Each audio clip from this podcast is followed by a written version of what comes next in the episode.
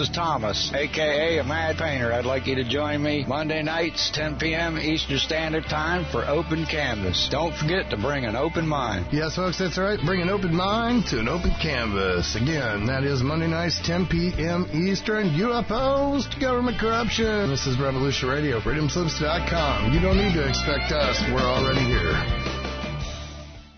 This is the people's war. It is our war. We are the fighters. Fight it then. Fight it with all that is in us. And may God defend the right. Warning! Warning!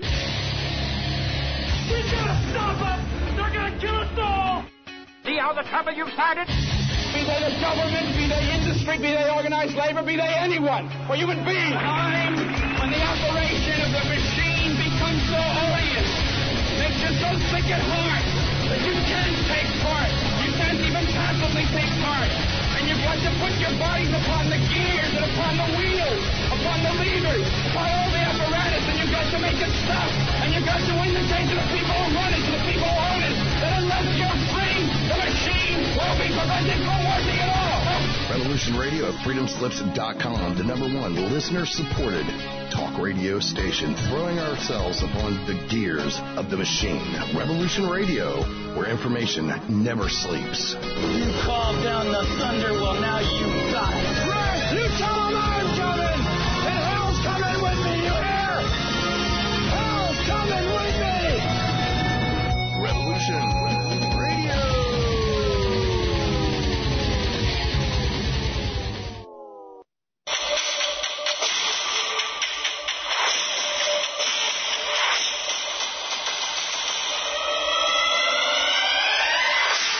Welcome to Crypt Rick's I've Been Thinking. What's this show all about? Well, it's all in the title. He enjoys interviewing people about issues that he finds interesting and which cause him to sit back and think. Cryptocurrency, true crime, natural law, the occult. No topic is off limits here. He has always enjoyed when people give their points of view or thoughts on different topics that they have researched. And what makes it all great is that it's their unique take on what is being discussed. For that reason alone, it makes it interesting to him. So take that walk down to his crypt. Make yourself comfortable. And just maybe he will be discussing a topic that you have been thinking about. Here's your host, Crypt Rick.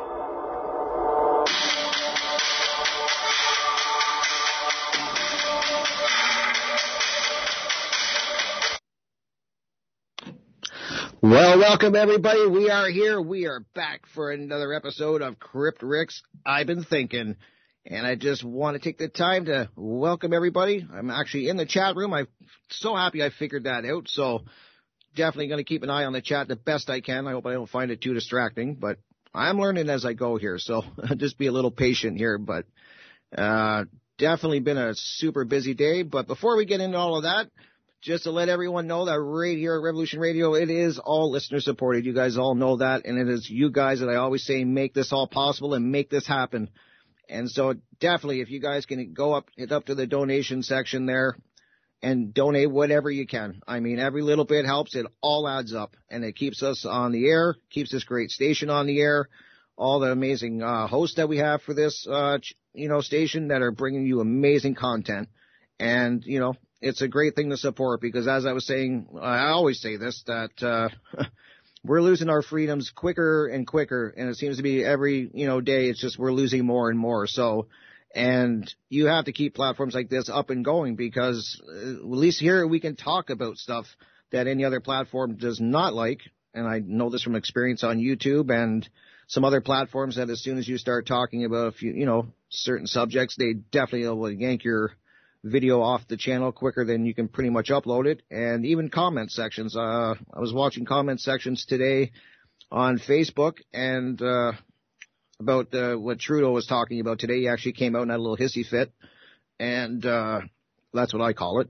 And, uh, you know, people were putting their comments and anything that was negative on, on, uh, that page on, it was a Twitter page. Anything that was negative that they were saying about what he was saying, they were yanking the comments down as quick as they were going up. So, very important to support any platform that is for freedom like this and lets people talk about what's really going on, bringing the truth to you. And so definitely support if you can. Much appreciated.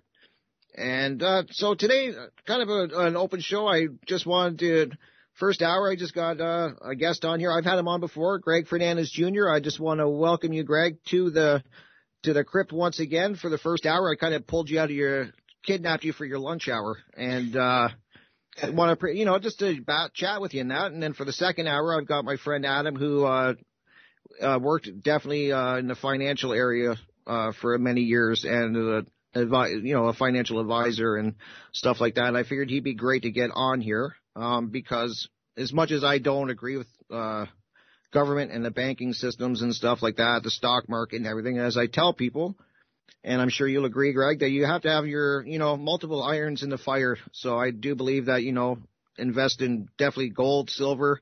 That's a staple. Uh, I'm dabbling in cryptocurrency, as I've told people. And so, I mean, and also, if I can get a little bit in the stock market, I mean, I don't agree with the system, but if I can put some uh, kind of like eggs in that basket. I think that's a smart thing to do too. Trying to, you know, have more. I just think it's cool to have like multiple irons in the fire. What do you think?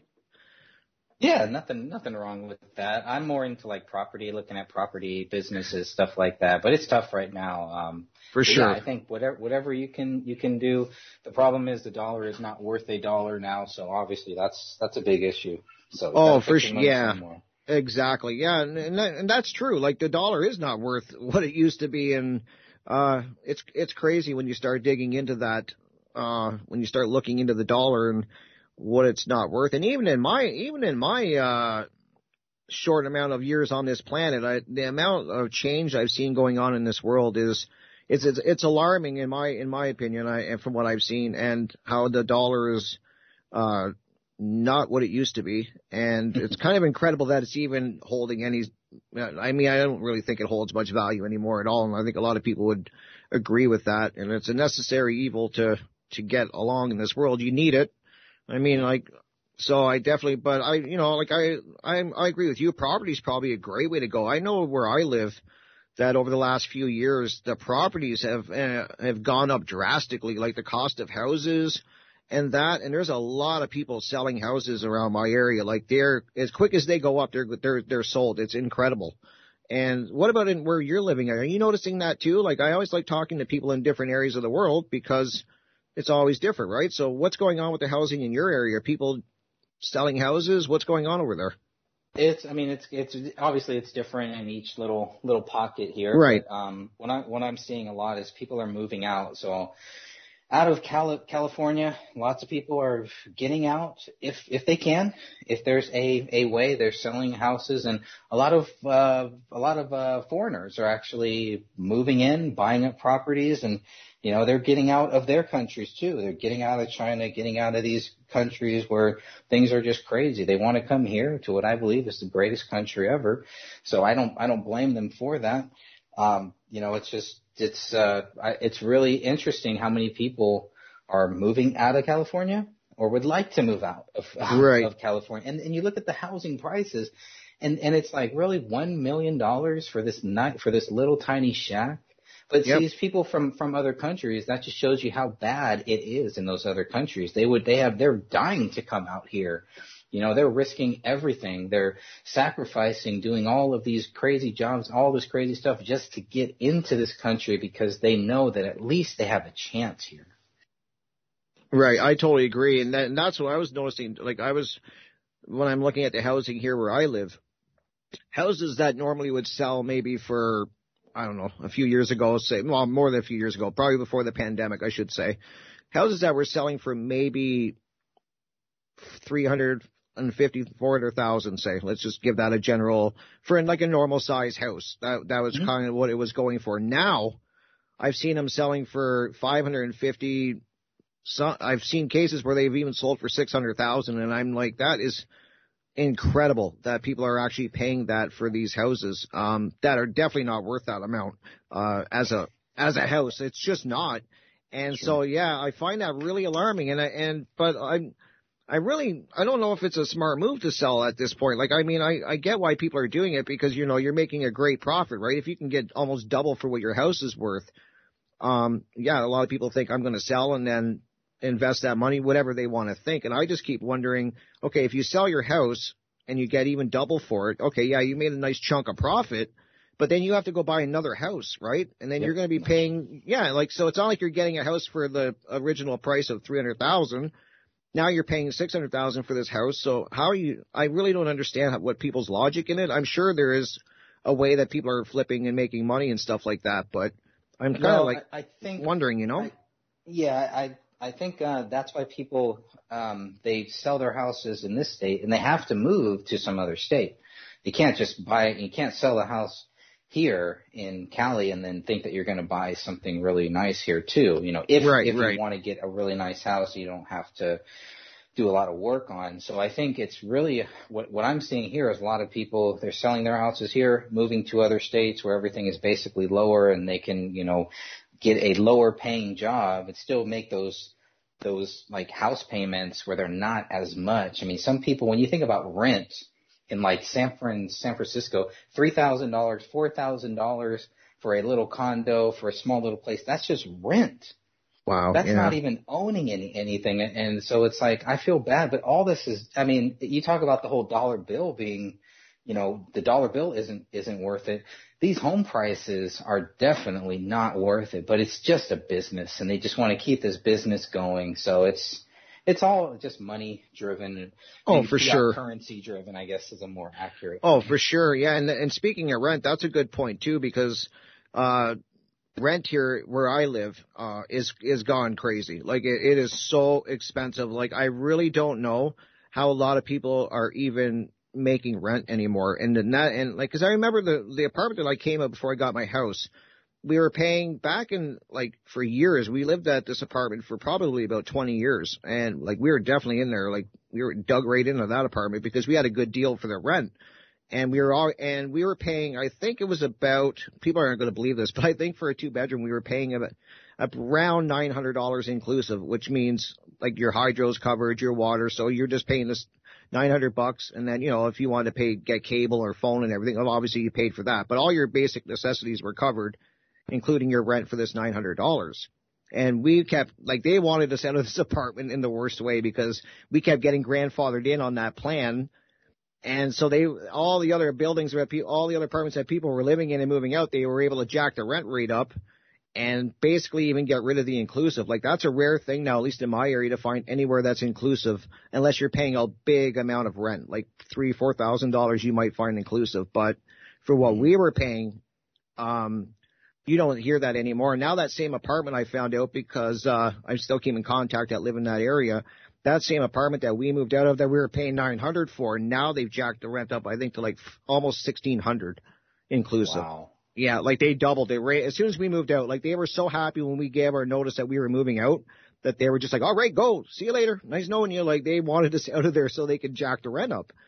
And I couldn't even imagine what rent is like where you like what is an apartment like it's say a two bedroom standard what is it what do you are they going for in your area like what's yeah probably well, I mean if if you're lucky twenty twenty four hundred wow. um so it's it's gonna be over and and it's like you could you know when you think about it like those are those are those are monthly house payments right find somewhere that you could make a you know, house payment, but you got to be careful because there's a lot of ghetto areas out here too. So you don't just want to move in and exactly very careful about. I don't know what what it's like there, but uh, crime is just going up and up and up. It's so crazy ever since the whole riot started happening, COVID, all that stuff. Like things are just getting worse, and I never thought it would be this bad so quickly within just just a couple years. Right, and that's what I wanted to talk to you about too. Is in your area, how is the homeless situation in that? Because I do know that not so much in the town that I live in, but I've been keeping a lot of close tabs on uh, places like uh, Vancouver and some of the bigger cities, even Toronto and places like that. And apparently the homeless situation is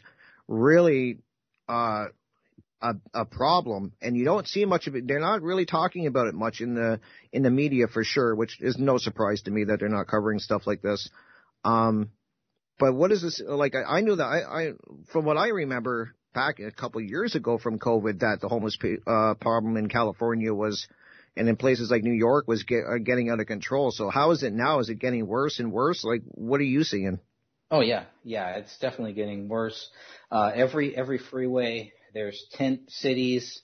Um, you're just seeing them along. Uh, they're just growing and growing, growing. So that means crime is growing, drugs are growing, all that stuff. You know, all this weird stuff that has happened, has been happening. It's just getting worse and worse. But the homeless that's been a big issue. That's been a big, big problem here for at least the last 10, 20, 20 years. And it's definitely getting worse. Just huge, big tent cities where it's just these people living in their cars, living in these tents and all, all that stuff and shooting up, doing, doing drugs. Um, they would just rather do, do that, do crime and, not really, you know, and maybe they're at that point where they can't get back on their, their feet. There are churches, there are programs that will help people get back on their feet, but it takes time and it's not easy.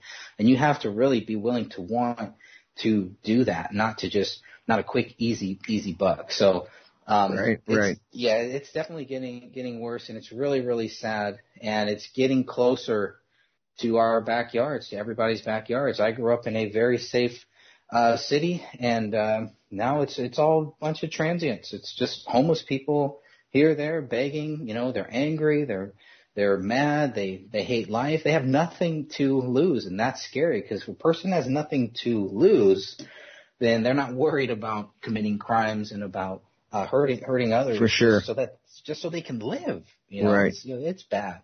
Yeah, that that's what I'm noticing here in the in the larger cities too. And I'm with you. I don't know how I don't know how you begin to fix the problem. Like I like yeah, there's there's programs out there for sure. Um, but I mean, they can only do so much, right? They I mean, when you got this many homeless people, and because of this all this COVID crap, like so many like.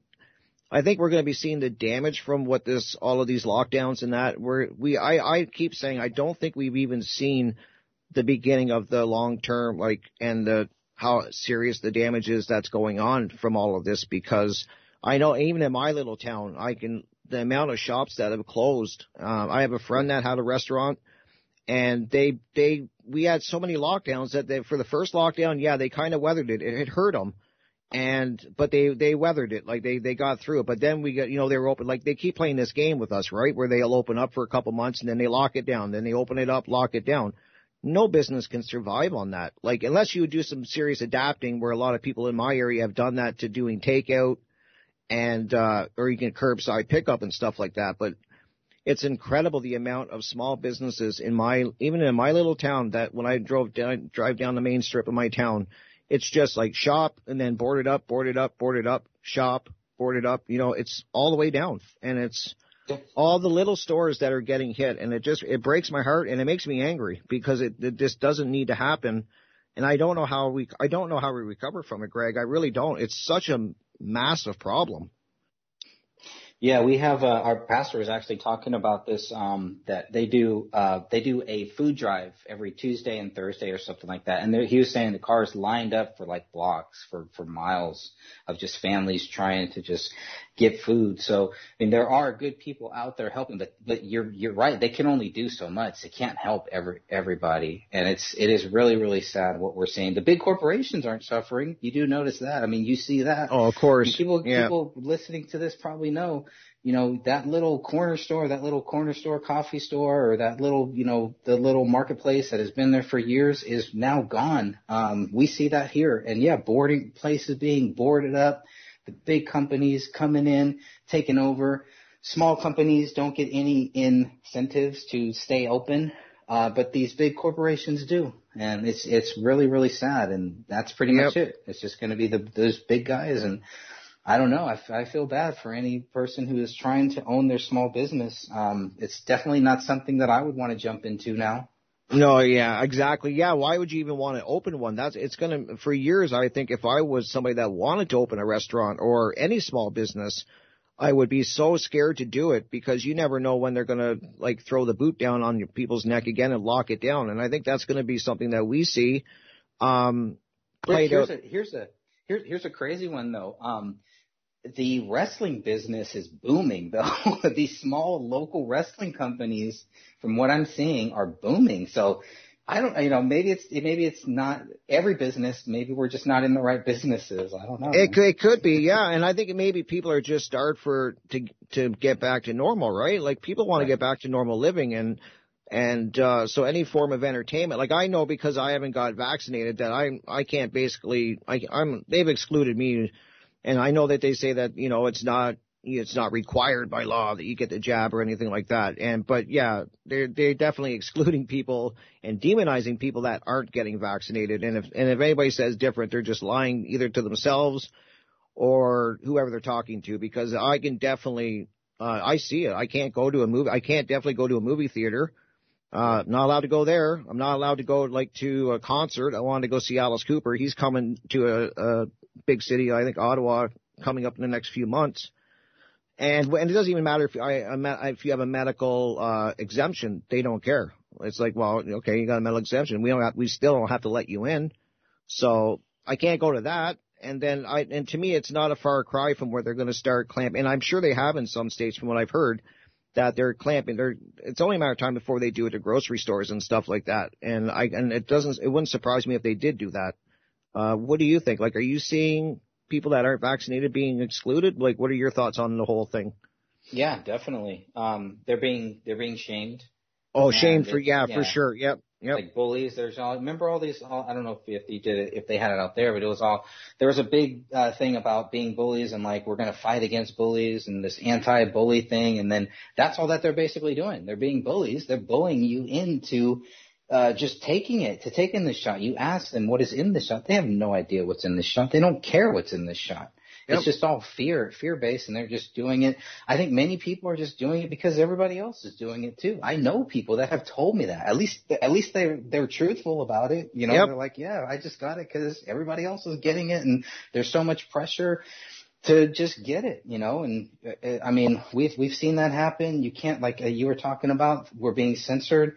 You can't talk about that. You can't talk about anti-COVID stuff. You can't talk about all these all alternatives to it and everything. It's yep. just no. It's it's either this or nothing, and it's it's really really sad. And you're right. It's getting getting worse. It is, and that that's what really worries me too. Is that how bad the censorship is getting on uh in the world in general, but on all these platforms. And you know, if anybody thinks that we have any uh any if anybody has the illusion that we are free as a people, um, or we have freedom on these platforms and stuff like that. I don't know what to tell them because this is not what freedom looks like in my it just isn't like i mean you know and you have people say that they're all for free speech and all that and i find that yeah they're for free speech if it agrees with what they're what they're pushing basically yeah you, that's free speech if you agree with them but as soon as you start giving a little pushback uh then all of a sudden they got a problem with it. And I, I'm noticing that really bad on, like, uh, well, me and you,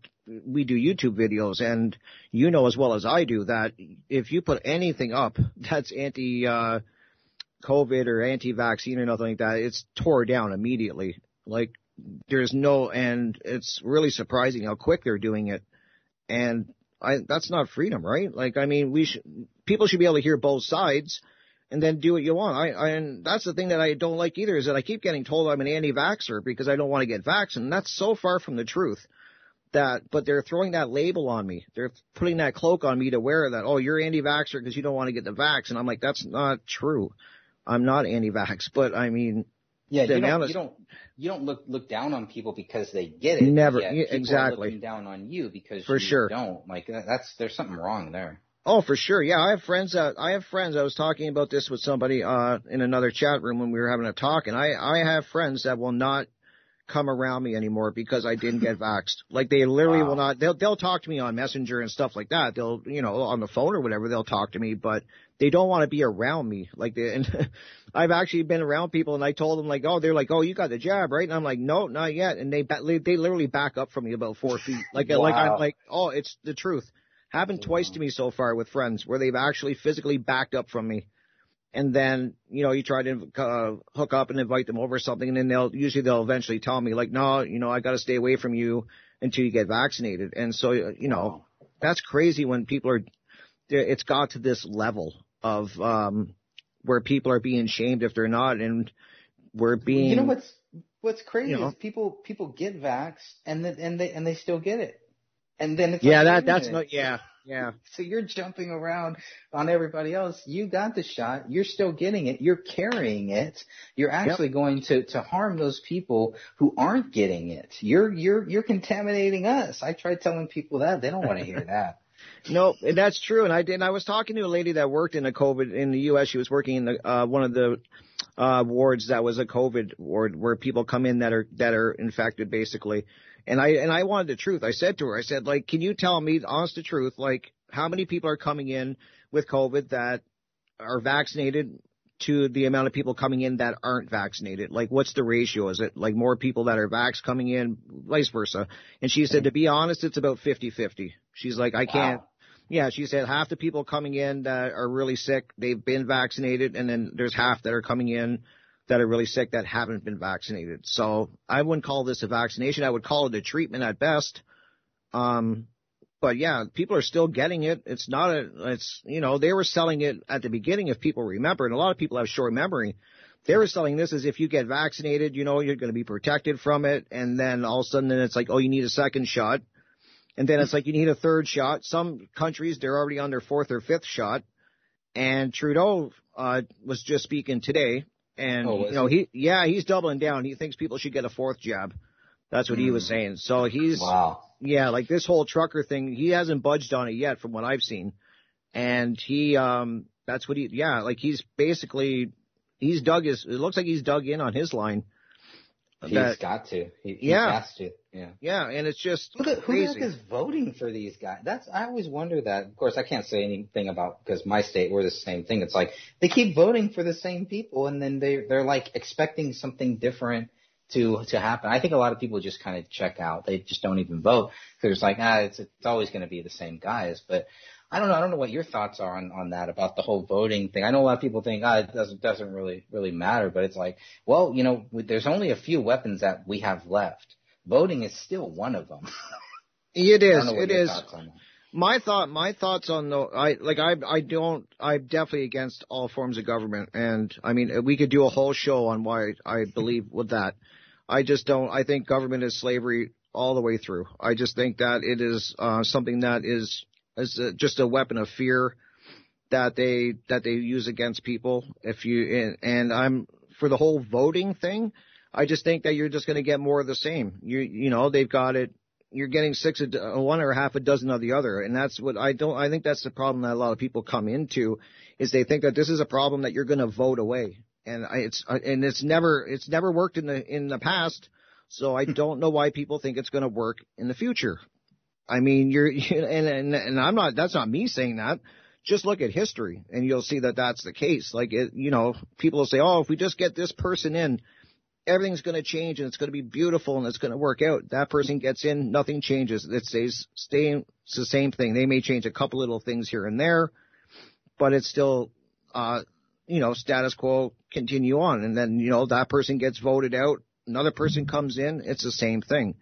So I don't think this is a problem that we can, it's not a voting problem. It's, we have to dismantle the government. The government to me is so corrupted from the top down that it's just a problem that's bigger than voting somebody in. So, I mean, that we and you, Greg, could do a whole show on sure. just on government. Like, I mean, I am so against it, and I've been like that for years, for so many years, and it's uh, probably one of the things that I argue with people about the most in my, at least in my immediate life. Like I'm all, I have people in my family that are like all for the government would never hurt us and they're here to protect us and they're here to help us. And I'm the opposite. And so we definitely butt heads on that. So.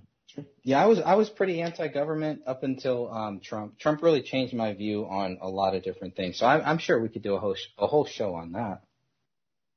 Oh, oh yeah, for sure. Yeah, like that. That's another hotbed topic too. But you I'm know, not a very like, popular guy here. Yeah, well, you know, but you're honest at least, right? I mean, like you just that's the best we can be is honest. And I'm and I always tell people I am always willing to learn and to look at all sides of things. And um, and that's how I, you know, you gather information and you have to use um you know, you got to think about it and you got to process it and understand it, and then you come up with a conclusion, right? And so, you know, so I'm that's what I'm all uh, that's what I advocate uh, advocate for, and I think people. Sh- common sense somewhere definitely uh, over the years has gone to the wayside. I think over COVID, it's definitely I've seen at least. I can only speak for myself, but from what I've seen, common sense is out the window now, and I'm not sure where we go from here. I'm I'm curious to watch. Like, what are your thoughts on all the uh, the trucker convoys and what's going on in uh, Ottawa and stuff like that? And, and it's actually going on around the whole world now, basically. What are your thoughts on that? I, I think it's I, I think it's fascinating. I think it's fascinating, and I think that is how you how you do it. You know, they're not uh, they're doing it peaceful. For, first of all, they have a very good good cause. They have a they have a clear a clear goal that I think everybody across this world really wants. We don't need these mandates. We don't need this this stuff. If if the if the if the shot works, if you know if if all of this works, we're not going to need any of these things that that they're bringing down on us. And that was one of the one of the big things uh, with with Trump that I was, you know, he was he was kind of like a pro vaxxer, but he wasn't a forcing vaxxer. He wasn't trying to force people.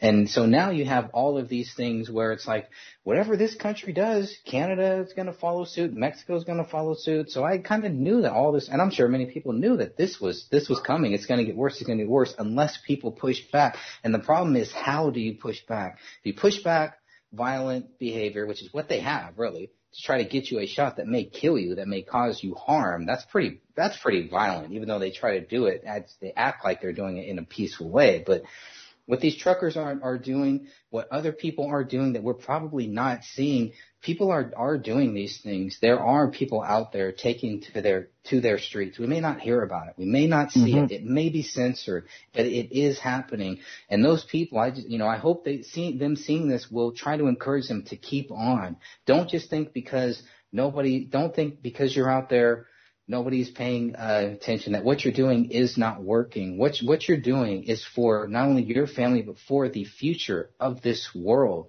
That's all that you can do. You you can do something. It's like voting. I wouldn't say you, you can't vote and think that whoever you put in there is going to change anything. But it is the the the whole fact that they have to rig the whole voting process shows that they are scared that the voting process could work. That's why there's so much voter fraud. Um, right. This this whole COVID thing too. The reason why they have to try to force us is because they know that it will not work. If, if we just said, "Hey, if you want to get this shot, get it," people would not do it. They would not take it. These businesses, these these these companies who are making the shot, they would lose money. So it's all about grants. It's all about government money. It's it's all about who you know this big businesses and and everything. It's not really about these small people. What the truckers are doing is a big, big deal because of who they are, because of what they they do, and I'm curious to see um, how long they can keep it up. Oh, I yeah, definitely. That's what I keep telling people too. Is I'm super curious to see how this is going to go because we're kind of. Uh, I was talking to somebody about this today that we're kind of on a tipping point with this whole trucker thing because you know it can go either way. I it's definitely peaceful right now, but I'm just hoping that um, the like the government doesn't play dirty, right? And uh, lock like say lock the whole city down. Nothing can come in, nothing can come out. Uh, from what I understand, that they definitely they blocked one part of the border because all the convoys have kind of met up, so the whole border is blocked. so I'm just curious. You know, I definitely know that the the the truckers uh, people have raised a lot of money to keep the truckers there, and, the, and from what I've seen, what truckers are saying, they're not moving uh, yeah, things change. I, you know, they're yeah, they're dug in. I, I'd be very careful um, with the people within that trucker movement. Make sure that they're all real because this is how it usually happens. Once it gets to this point, it gets taken over, and now all of a sudden you may see a whole trucker group that is for the right. the mandates for these whole vaccinations, or you're going to see something happen, some type of a false flag that is going to try to discredit these these truckers. So for sure, one, one of one or two of those things is probably going to happen. It's the same script. It's, it is a program. It's a computer program. We've seen it for years and years. People that know it are going to see it. They will know it when they see it, and hopefully we'll be able to document it and kind of ex- expose these frauds and make sure that people people recognize that what some of these bad truckers may do in the next couple months do not actually represent what the good peaceful truckers who started this Right. You know, so And that's, That's the thing that usually, like usually, and I agree. Usually, any great movement that starts gets taken over. That you can just that's just something. If you start researching, you're going to see that that is the case, and that's what I worry about too. There are already groups that are that are really going hard at the truckers and saying that they're, you know, so go to, so far to say that they're un-Canadian and that Wow. they're, you know, oh yeah, there is groups out there that are not happy about this. Um, this, Canadian they're, you know, okay. yeah, yeah, they're just basically like they're just they're really going hard at them. They don't agree with what the truckers are doing, and so I that's why I was saying we're kind of on a teetering point. I'm really I'm really want to see how this is going to play out because. Uh, like I said, like I thought Trudeau, like, well, I didn't expect much when I heard him talk. I mean, I never do, but I like when he started saying, like, he really dug in and, uh, when he was talking about, you know, maybe we need to, all of us need to get a fourth shot and stuff like that. I'm like, oh my, so he's really doubling down now. Like, he, so he's dug in now and you got the truckers dug in and this is, you know, it's great to see that it's happening around the world. I just, I think it should have happened a lot sooner. And I think that if more, like, all the businesses, like small businesses and all of that should be doing this. They, I think people need to say this is enough. And if, uh, you know, the more people that get behind this and start saying enough, that's, people have to start saying the word no. Yeah. You know, that's a powerful word that people don't realize. And, you know, and there is a lot of people that are, I, I don't blame them for being frustrated and, and mad and all of that. I mean, geez, some people's lives have been destroyed over what the government is, governments of the world have done over the last few years, you know, like the, think of all the marriages, Greg, that have, that have ended, all the, uh, the divorces going on, like, uh, when you start looking at those stats and suicide, that's another thing Suicide, not, you're right. yeah, they're not Yeah. talking about it. And No. you just got to do a little bit of research. Start looking into in your area uh, the suicide rates that are going up that they're not covering. And Hey, Trump was Trump. Trump was. He talking was. about that. That was that was one one of the reasons why he was saying, "Look, we cannot keep this country closed." And look at what Biden is doing. He wants to keep this country closed. If they keep this country closed, all these other countries are going to stay stay closed. Of course, Yep. the countries that want to that are you know like Russia, they- they're not, they're not closed. Yep. You know, they're all they're all open and they're all doing whatever they they want. But yeah, you're you're totally right. It's like this the whole suicide rate. I mean, everything that we were doing when the when this country was locked down. You guys were locked down too, right? I mean, yeah, oh, for sure, yeah, yeah. it was They- like a they- ghost Yep. town, Yep. a ghost country. Yeah. Oh, yeah. You would drive down to go like to the grocery store, and I it was it was literally what you said. It was a ghost town. There, you would barely see, uh, like you might see the odd person walking their dog or something like that. But it really, at first, it scared a lot of people, and um, yeah, it was alarming. And then, but like I mean, that's what they're doing now in Canada. Like they'll they'll lighten up a little bit. And Mhm. things will kind of start going back to normal a little bit. You know, you still got to wear your mask and you still got to be six feet apart and all of that good stuff, but they'll kind of lighten it up and stuff like that. And then they'll just all of a sudden the cases will go up just a little bit, at least in my area, and then they'll they'll hammer it down again. You know, they'll Yeah. they want and you can't. No society can work like that. How how can like we were saying, how can you open a business if you don't know from one month to the next if you're going to be locked down for a month or two or however long? Like you can't do that. It, the big companies are okay. Walmart, you know, fast food joints like McDonald's and that, they're not going to feel no hit. No, They're probably doing better. Amazon, doing probably amazing. They probably love this whole pandemic thing. This is, you know, imagine uh, like look how much money that Amazon has made since this pandemic. It will, it Right. will, your jaw will hit the table when you see how much money they've made in the last few years because of this. It's inc- it's incredible. That's right. That's right. And it, like news news media's, you know, these big these big ones, they can say whatever they want. Nobody's watching, nobody's listening. Yet they still somehow have money. Yet they still are never going to go out of out of business. That's what these big companies do, and it really makes you wonder. I wouldn't call them government companies, government cor- corporations, but man, there's some, there's another secret power. There's a, there's a dark force there. There's some evil power that is really keeping these things going. There's something very powerful at work here, spiritually and even physically too, that is just making sure that the, the, the, the good guys shut down and the big guys stay open. It's really crazy, and we're now seeing this. All this stuff is coming to light in a, in a, in a way that I never thought that we would see like this, where it's so open. Every you know, you have so many different sides. Like people are choosing sides now, where you have people who are so pro-vax, anti-vax, pro social justice, anti social justice. I mean, it is just this is what they want. Order Yep. out of out of out of chaos. This is what they've been building for. It's the same people. It's the same group. It's the same program. Yep. Yeah, and I, I agree, Greg. I've been saying that for a lot of years that we are dealing with a, I call it the cult of ultimate evil. I really do. And I think that is run by the people at the very top. I think they, I think that we are dealing with, uh, people that are more evil than anybody could imagine.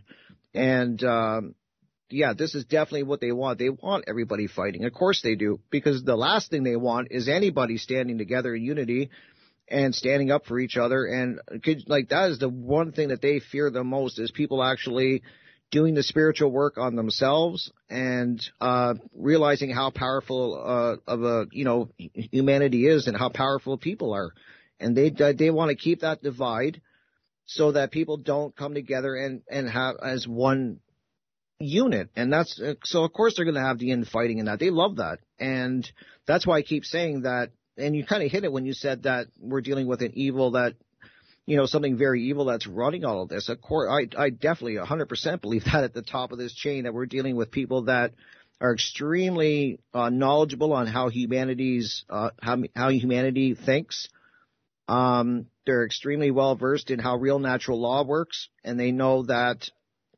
Uh, so you're dealing with like basically like a like you know master psychologist in a way. They know how all of this works. They know how people think so they can control it. And if we as uh, if humanity as a whole doesn't understand uh, real natural law, or they don't understand uh, even what real government is, if they don't understand any of these things, like if people don't know what, like I guess what I'm saying is, if people don't understand that level of it, then how do you com- how do you fight this evil? Like you have to know what your enemy, and that's the problem. And a lot of people still put a lot of legitimacy in the government, and that's the thing, right? So then you have people that are on the side that we need more government. and so, and I run into people like that. They're like, we need more government to make this all work. And I'm like, oh, okay. And then I have other people that are saying that we need less government, but we still need government. We just need a little bit less. And I'm like, okay, so we got government light that you want. You want to kind of lighten it down. I'm for no government at all. And I, and like I said, we will do a show someday and then that way I can explain my position. sure. But I don't, I just don't believe that we, I don't, I, to me it's just slavery and it's always ruled by fear and they are, they coerce people. Like they, they do everything that is just evil. And this is the problem that we're dealing with is that I don't think people realize, I think a lot of people know that the world is messed up. I mean, anybody can look and if they're being honest with themselves, they can see that and but they have to realize that this is bigger than government and that we're dealing with something that is very evil in this world that is uh a bigger animal like a bigger dragon whatever you want to put kind of a bigger beast to to to fight against. And the first step is knowing what your rights are what a right is. You know if you don't know if you don't even know what a right is then how do you defend it? That's true. you know and that's why we're losing them that's why, in my opinion, we're losing them so fast. Is because people don't even know what what a what a right is, and they don't. So they're not defending it. And I think that worries me the most is how much freedom we've lost, even in my lifetime. And it must be something that's on your mind too when you look at the big picture. Yeah, yeah, you have a thing where people feel like they're entitled. They're entitled to this. They're entitled to whatever they feel like they should be entitled to. As a as a Christian, obviously those um, the rights and the wrongs are clearly set set out. So how I apply them to the government that I'm in, when I vote, when I talk with people, when I try to help people, that's what really matters. This is ground level work here. This is stuff no one's ever going to hear about. They're never going to see. It's not stuff that I should be bragging about, posting on social media. You should never post on social media. Oh, I did this great thing or whatever. Do great things do good things. Do good things for for for god and you will get some something back. You cannot do things out of fear because people force you to. It has to be because you wanted to. To me that is free will because i'm doing this because i want to. I'm not doing this because somebody is forcing me to or because i feel pressured to. And so that's why i'm never going to take this this shot. I would i would rather die. I'd rather die than wow. take this shot yep. that, that they're trying to to give to, to give us. It, it makes absolutely no sense. There's no reason for me to, to take it. Um, I, I just, it's just not gonna, gonna happen. yeah, no, I know a lot of people. I know actually, I'm starting to meet a lot more people that that are not getting it. Like I was kind of surprised at first. I like for a while I was like, oh my god, I think like I'm one of the only people, at least around my circle, that have not got it. Like I know like maybe two other people now that I know around my like that are friends of mine that have not got it, and they're like kind of like you. They're like, I'm not getting it. It's just that's as simple as it gets, and uh they're not getting it. And so I mean, I am starting to meet. I'm not, now that I'm uh, online more, and I'm meeting a lot of cool people uh, that are online, and I'm starting to see that there is a lot more now. The media is trying to portray it that where there's not many people that you know, there's only a certain little group that's not getting vaccinated, and that's just right. not true, right? Like, I mean, right. there there's a lot of people that are sick of this.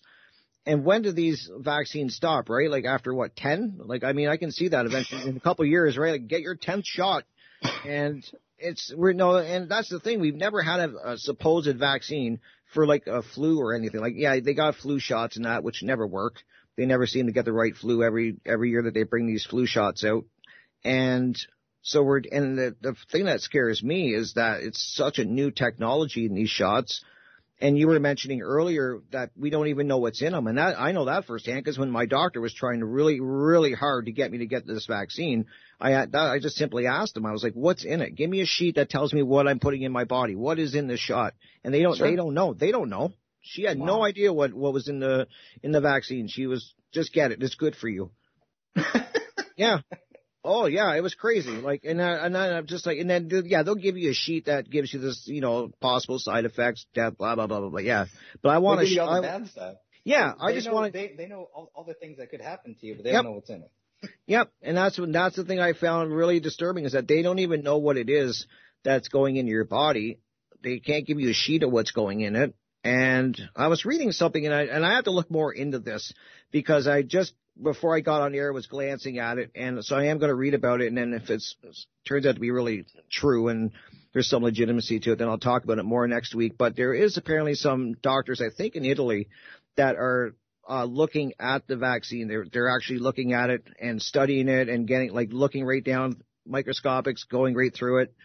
And they did find, apparently from the ad, the uh, these scientists in, in that country, they were finding nanotechnology in the Ooh. vaccines. In the I can't remember which one it was. It might be Moderna. I don't quote me on that. It was one of them. But they are finding that there there are uh the when they look at it under a microscope, there is this form of nanotechnology, and it's like little square. From the pictures I saw, they look like little square circuit boards, kind of.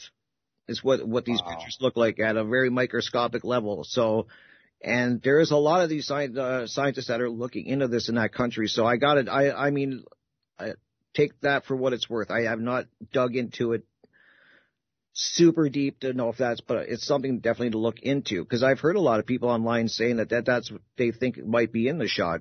Like, what do you think? Do you, I imagine you don't put that past them.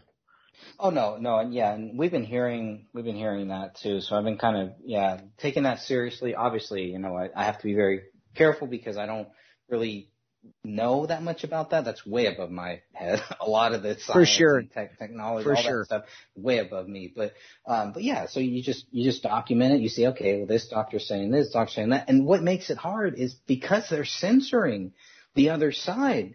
And, and, it's like, wait a minute, why would you censor it if it's just a bunch of crackpots that are just making up these theories about nanotechnology? Or who can put it out there? I would want that out there so that people can see how stupid this this sounds or how crazy this is. But they're hiding it. They don't even want you to even look at that stuff, yep. which which makes makes me think, well, maybe there's something to it. Right, and that's a great point too. And I, I and I've kind of laughed too because now I'm sure you've seen that they're they're kind of going after Joe Rogan now. Everybody's got it yeah. after after him, right? Because he's had apparently he's only had uh doctors on, right. yeah, like doctors on his channel that are are against the vaccine. That's the argument that people are having, and a lot of people, you know, went again are going after him for that. And so I've heard that he is going to have a, a guest on a doctor that is pro-vaccine. So I think he was probably forced in a certain degree to have this doctor on there. I'm not sure whether Spotify or he might have done it on his own too to get. Oh yeah, you know, I'm sure. He might have, yeah, he might have just said I want to have a doctor for it.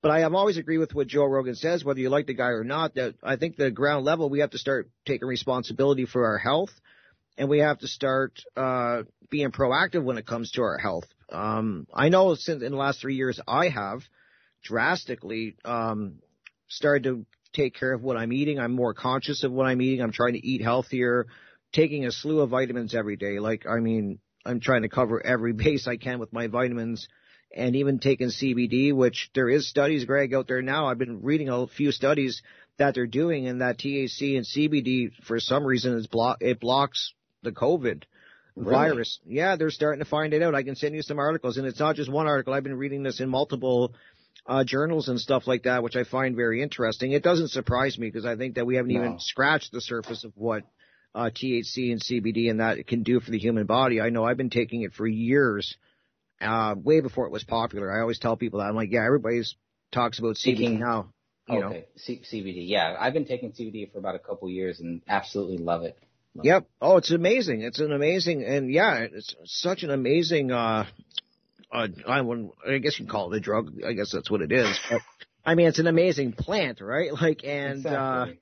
uh, it's yeah, it's a natural plant, and uh, you know, it, people should their ears should perk up because the government for years and years it was illegal, and uh, you know, it was like called the devil weed, and you know, reefer madness and all of that. Reefer so right away, yes. yeah, I remember those videos. They're amazing. You got to watch those every once in a while, guys just bring up the Reefer Madness videos and you'll get such a laugh like what they what they sold people and people bought it. And um it's true, but as soon as the government like I as soon as the government hates something like that, I usually look at it and go, okay, what are they trying to hide? Why do they not want people taking this?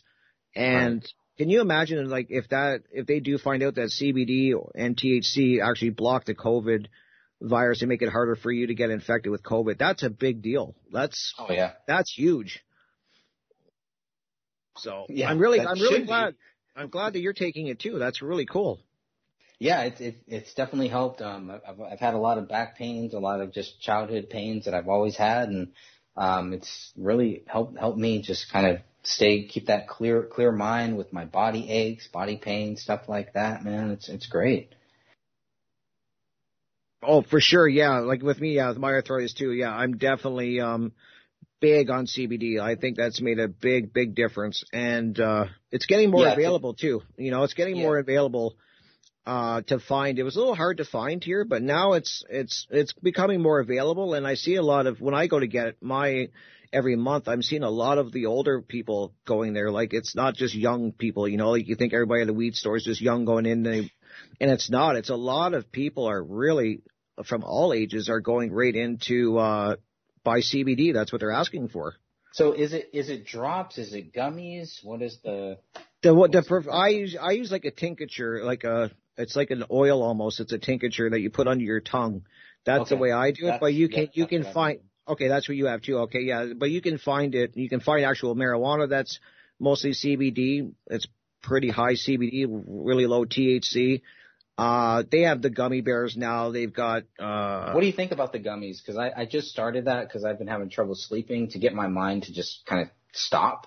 Right. And I, I, I tried the gummies these last couple weeks. They, they're high in in sugar is the only thing. That I right. don't like, but they but they work. They help me. They sleep. work. Yeah, yeah. I think I think they're great. I think any any way you can get CBD into your body, whether you're sick or not, I think it's a great just it's just good for your health. And the more research they're doing, they're realizing that how beneficial it is. So, I mean, the gummy bears, if they work for you, I always tell people whatever works. I know some people that don't like edibles and they like just, uh, to smoke it. And I know some people that like the tincture that you put under your tongue. So, I mean, it's whatever works for you. I mean, uh, I don't mind the gummies. I think the gummies are great. Cool.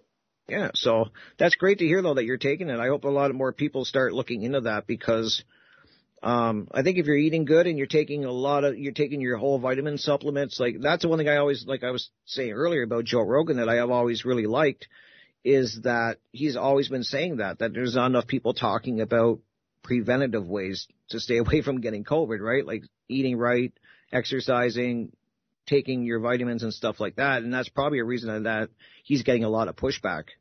Well, yeah, this, this is like when people, when people are like sad, when they're depressed, they want to give you a pill. They want, they think like there's this magic pill that's going to solve everything. That's what this whole vaccination is. It's supposed to be this magic vaccination that is all, all of a sudden it's going to cure COVID. It's like, it doesn't work like, like that. There's natural things that we have that are on this earth that have been here that can help. Why not try them? Why not just try it? If, if, it doesn't work, then it, it, it doesn't work. But they, they're acting like this shot is the cure all. And obviously, if you have to take boosters, if you have to do it four or five times, it's not. And I agree, and I and that that's one thing I think that they've really uh, I've noticed even uh, they don't like a lot of doctors are not into this whole you know home like uh, natural ways of uh, curing certain things. Like they definitely it's run by farm. They want the pharmacy, right? They want to make their money, so they they're all forget the shot, take these pills, it, and everything's a pill these days. Like they got a pill for everything. I mean, it's incredible. When I I just started was at a friend's place, we were watching just normal cable TV, and I could not uh, believe the amount of drug ads. that were going on. Like they got a Greg, they got a pill for everything. Restless leg Yeah. syndrome, take this pill. You got a twitch, take this pill. Can't sleep, take this pill. And I'm thinking there is natural ways to go about this. And, Yeah. You know, and I agree. Somebody in chat, blah, blah, blah said, that's a cool name. they said cannabis is the closest thing to a magic pill. I agree. I That's think that. I think I agree. cannabis is, uh, something that people should really look into. And I know a lot of people that don't like it because they think that as soon as you take it, you're going to get stoned out of your mind, which I don't mind. But some people don't want that effect. And that's why Well, you look into that's- CBD. Yes, I was just, yep, you took it right there. And anyone who takes like THC and they kind of get that little, the paranoid feeling that I would get, that's why I switched. I switched to just, just CBD and, and you don't get that feeling, but you get all of the good things that you would get from smoking weed or from, you know, from vaping weed. So it's, Yep. yeah. Yeah, it's CBD incredible. Yeah, and that's in my and the same as when I got my mom uh, taking CBD, and she's like 74 years old now. And my mother, Nice. Growing up, was the biggest advocate for not taking drugs. I, I mean, she was so against drugs when I was growing up, which was a good thing. I'm not saying that's a bad thing. Oh, sure, sure. It was a great thing, but she fought even for CBD. She fought me for years So to start taking CBD. I finally just she I just talking to her, and I think that that's what a lot of people have to realize is that you may not change on any topic. You're not going to change somebody's mind maybe in one or uh, fifty conversations. You might have to keep going back and hammering them with the conversation, and that's what I did with my mom and dad. I just kept telling them. My brother kept telling them, and I kept hammering it on them. And I was like, "What do you have to lose? Just try it. You're not going." to And that's what she, my mom was worried about. She's like, "I don't want to get high." And I was like, "The CBD doesn't get you high. Just try a little bit. So eventually she started taking a couple drops. And then she would be like, I feel a little better. And then I, so we got, we worked her up to where she's taking it now at a, a really high dose of the CBD. And she swears by it. It's changed her life. It really has. It was that drastic of a change. And uh, I hear a break there, Greg. You are welcome to stay on, Greg. Uh, I have my friend Adam coming on to talk about financial uh, investing and that. If you want to stay on and add some input, you are welcome too. Thank you, my friend. All right, we'll be right back, guys, after this break.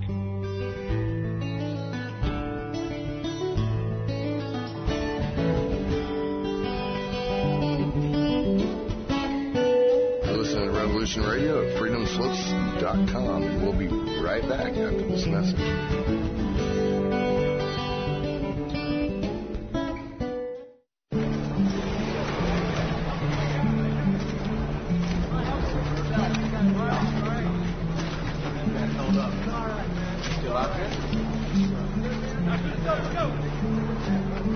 Going back in? Still men out there.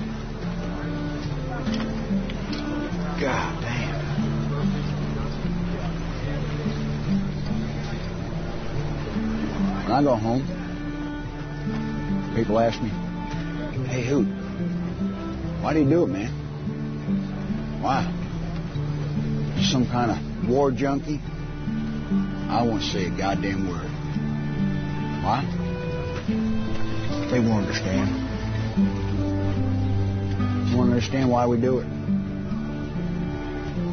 They won't understand it's about the men next to you. It. That's all it is. Revolution Radio, freedomslips.com, number one listener supported radio, the printing press for freedom at a time when freedom is needed the most.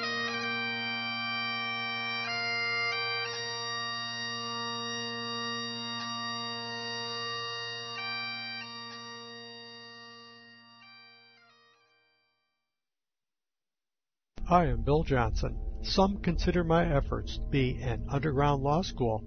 I am not an attorney and I do not give legal advice. I teach. That's lawful and legal. Consider yourself served. You are to appear Wednesday nights, 10 p.m. Eastern, Studio A. My forte? Foreclosure and contract law. Grab your legal pad and pen. Learn a broad spectrum of law spanning administrative, criminal, family, tort, and federal law. Fools and losers cling to old cases. I dissect and comment on the latest rulings that control the courts. Don't be a loser. And if you don't appear, you will be held in contempt. I will defend myself against their tyranny. Number three is my radio broadcast. I'm squarely in front of the public all the time, and they all know what's going on. For we are opposed around the world by a monolithic and ruthless conspiracy that relies primarily on for expanding its sphere of influence. Hello, my name is John Wayne and I do a broadcast here at freedomslips.com, revolution.radio, called The Unequivocal Truth, DEFCON 1. Freedom are at war. And folks, I assure you, we are in Defense Condition 1, Condition 1, as we journey perilously through this paradigm that we currently reside in. And I ask that you join me every Saturday, 8 to 10 p.m. Eastern Standard Time for the unequivocal truth. DEFCON 1.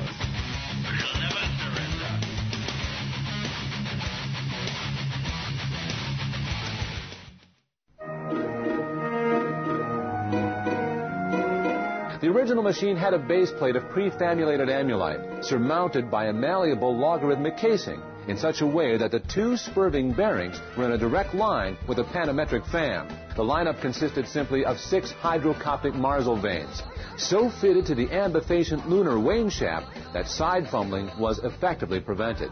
The main winding was of the normal Lotus O deltoid type placed in panendermic semi-boloid slots of the stator, every seventh conductor being connected by a non-reversible tremie pipe to the differential girdle spring on the up end of the grammeters. Thank you for listening to Revolution Radio, taking the confusion out of transmutated lunar girdle springs for four years and running. Revolution Radio, the number one listener supported alternative media radio on the planet.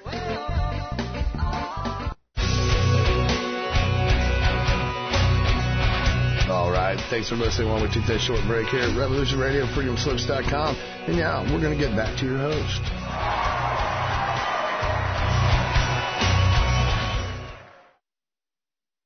Well, welcome back, back everybody. I hope you guys had a good break. Get up, do a little stretching. That's what I always do. And, uh, having a great conversation here with Greg Fernandez Jr. I really enjoy always having discussions with him. We love to talk about a lot of the same things. So I'm glad that he's joined us for the first hour. And just to let everyone know, as I say at the, at the top of all the hours, like definitely is you guys that always make this work. I say it every week. You guys are what makes this work. So please remember that here at Revolution Radio is all listener supported. So definitely if you can go up, you can see the donate button. It's not hard. It'll walk you through how to do a donation. Every donation is valued. It's important and it doesn't matter how small it is. It all adds up. You know, we need you guys to make us uh, to make this radio, to make this whole station work. And, you know, you guys in the chat are amazing and we have amazing, amazing, uh, hosts on this, uh, platform that provide great content on so many different topics. And, uh, just, it's an amazing place to go, a place where you can talk freely, freely, you know, about pretty much any topic. And that's getting harder and harder with all these platforms that are censoring us. So definitely, uh, support it if you can. It's all appreciated. So thank you guys for everything that you guys do. And I'm not sure, are you still here with me, Greg, or you you still staying on here? I'm not sure if you're still on or not, or if you just oh you are here. Perfect. I'm still here, just alrighty. Hanging out, in the background. All right, perfect. I'm going to try to get my friend Adam on here. Let's hopefully this all works. I like I say, please bear with me, guys. Bringing guests in and out and stuff like that. I'm still learning this how to do it, so I'm going to try to add Adam here for us. Let's see if this all works. I am calling him, so we're doing something here. Now, hopefully he can answer, and we'll have him we'll on have here. On. All righty. Are you there, Adam? I am. Ah, perfect. Thank you. Welcome so much uh, to the crypt. Uh, I welcomed you to the crypt when we did our YouTube uh, interview a couple days ago, so you're no stranger to coming on the crypt and having a talk. Just uh, welcome so much, uh, Adam, and thank you for taking the time to come and talk to everybody. Yeah, I'm happy to be here. Oh, great. Yes. And I just letting you know, my friend Greg, uh, Fernandez Jr., he's, uh, kind of in the background. We were, I had him on for the first hour. We were kind of just talking about world events and what's going on with COVID and all the stuff, the trucker, uh, convoys and stuff. We were just kind of, and, uh, I just joined him to sit kind of in the background while you give everybody some financial, uh, advice and let them know certain things because I know that that's what you did for a while and uh, so I hope you don't mind that he's just in the background. He may have a question for you along the way if that's cool. Oh, of course it is. Ah, perfect, perfect. Yeah, you're so you're so easy going, Adam. It's amazing. I try to be amazing. You're right. So I just wanted to get you on because I was I, in a lot of my shows. I always tell people, and you know this as well because we've talked finances before, um, that I definitely like to have irons. Uh, I always call it irons in the fire. That I like to have a lot of different ways of investing. So I invest in gold and silver. I starting to invest in cryptocurrency now. And so I think that's good to have your money kind of scattered out into different areas. So it's not all in one place. And I remember when I first started talking to you about investing in the stock market and for, you know, for early retirement or for old age, uh, and stuff like that because I'm, you know, I'm not very trusting of the government and the stock market and stuff like that. But we had a lot of talks about it. And so I just want you to let people know what do you like. Can you explain like um what you what do you find like uh the importance of looking to the future and then and investing in the future and putting your money uh kind of getting your money to work for you if you could just kind of break down that whole area. Well, I mean, you know, that's a very broad kind of uh, spectrum when it comes to the world of finance, but I'll kind of take it one little bit at a time. Perfect. That would be perfect. Yep. So let's start off by what you talked about in terms of having multiple irons in the fire. This is a pretty standard uh, kind of thought process when it comes to investing because it's the old saying of right you don't want to put all of your eggs in one basket you know um, certain stocks certain uh, investments may be doing well right now but as uh, we've seen uh, they go up and down all the time and you never know when one stock is going to shoot up uh, one day and go down uh, the other. So really when it comes to investing, especially if you are new to investing, your, your best option is really to put it into a little bit of everything. And if you're not experienced in the world of investing, then your best bet is to usually reach out to someone who can help you with that. Someone like uh, a financial advisor, something that I did for a couple of years, or, you know, even a trusted friend, someone who, you know, has a lot of experience in the financing world. But too many times, uh, the biggest mistake I see when people start their investment journey is they look at things like the stock market and go, well, that's what I'm going to do because that's how people make a lot of money. And the truth of the matter is you can make a lot of money in the stock market, but it is a great mixture of both experience and luck. Um, I've always compared the stock market to a casino because that's really what it is. Uh, you take your money there and you're rolling the roulette wheel. Now, certainly you can, you know, look at certain stocks and try to predict what's going to happen, but you know, that's the same thing as betting on the ponies or placing a bet on the Super Bowl. Like you can look at all the right. stats and all the money and all the things that it's done previously, but previous performance does not predict future outcomes. And I think that what happens a lot of times to folks is they get caught up in the excitement of, I'm going to start investing in something like a cryptocurrency or, or even something like a gold and silver, which typically tend to be, you know, solid investments. Gold and silver are not typically very risky investments, but um, the big mistake that people make, um, which can cost them quite a bit, is that they go in all in on one particular stock, um, or they um, they jump into it without really doing the research. The best little piece of advice I can give to anybody who's listening to this right now and they're like, you know what? I would like to get involved in the stock market. I would like to see what this cryptocurrency stuff is all about. Uh, the best piece of advice I can give is treat it the same way you would treat a hobby, which is take a little bit of money out of your expenses every month that you would put away for something leisurely and use that money to play around with the stock market because until you have a lot of experience and a real handle on what the stock market can do and what it really, um, what kind of effect it has on your, your cash flow, you definitely don't want to be jumping in headfirst to it. It is okay to dip your toes in the water a little bit. Otherwise, trust your money to an advisor or somebody that can handle the money for you that knows the markets and knows what they're doing with your money. So that would be the first thing I would start if you're talking about investing the, the funds.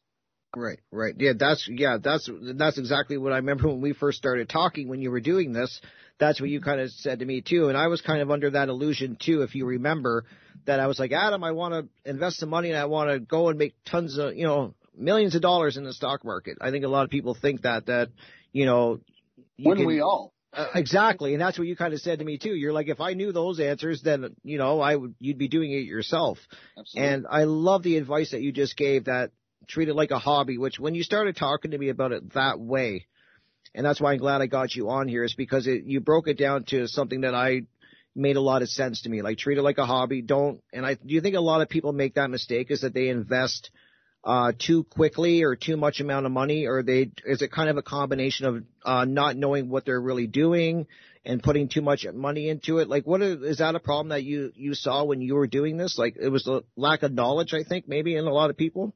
Yeah, absolutely. Um, a lot of people see what is being done out there in the stock market and the kinds of gains that people are making. And don't get me wrong, the stock market and investing your money, whether you're doing it through your own um, your own choices or whether you're doing it with an advisor or with a, a, a trusted colleague, you know, can be a fantastic form of passive income, which can be key for folks who want to retire um, securely or retire early in their lifetime. But the two biggest mistakes that I see are folks that try to get rich quick, uh, and folks who just go in blind to it. And uh, I'll come back to the, the first point in a minute, but when it comes to going in blind, the big problem is that the finance industry, um, it can be very confusing and it is designed to be so because once people learn the secret to finance, personal finance, which is that it's not that complicated, um, then they have an advantage.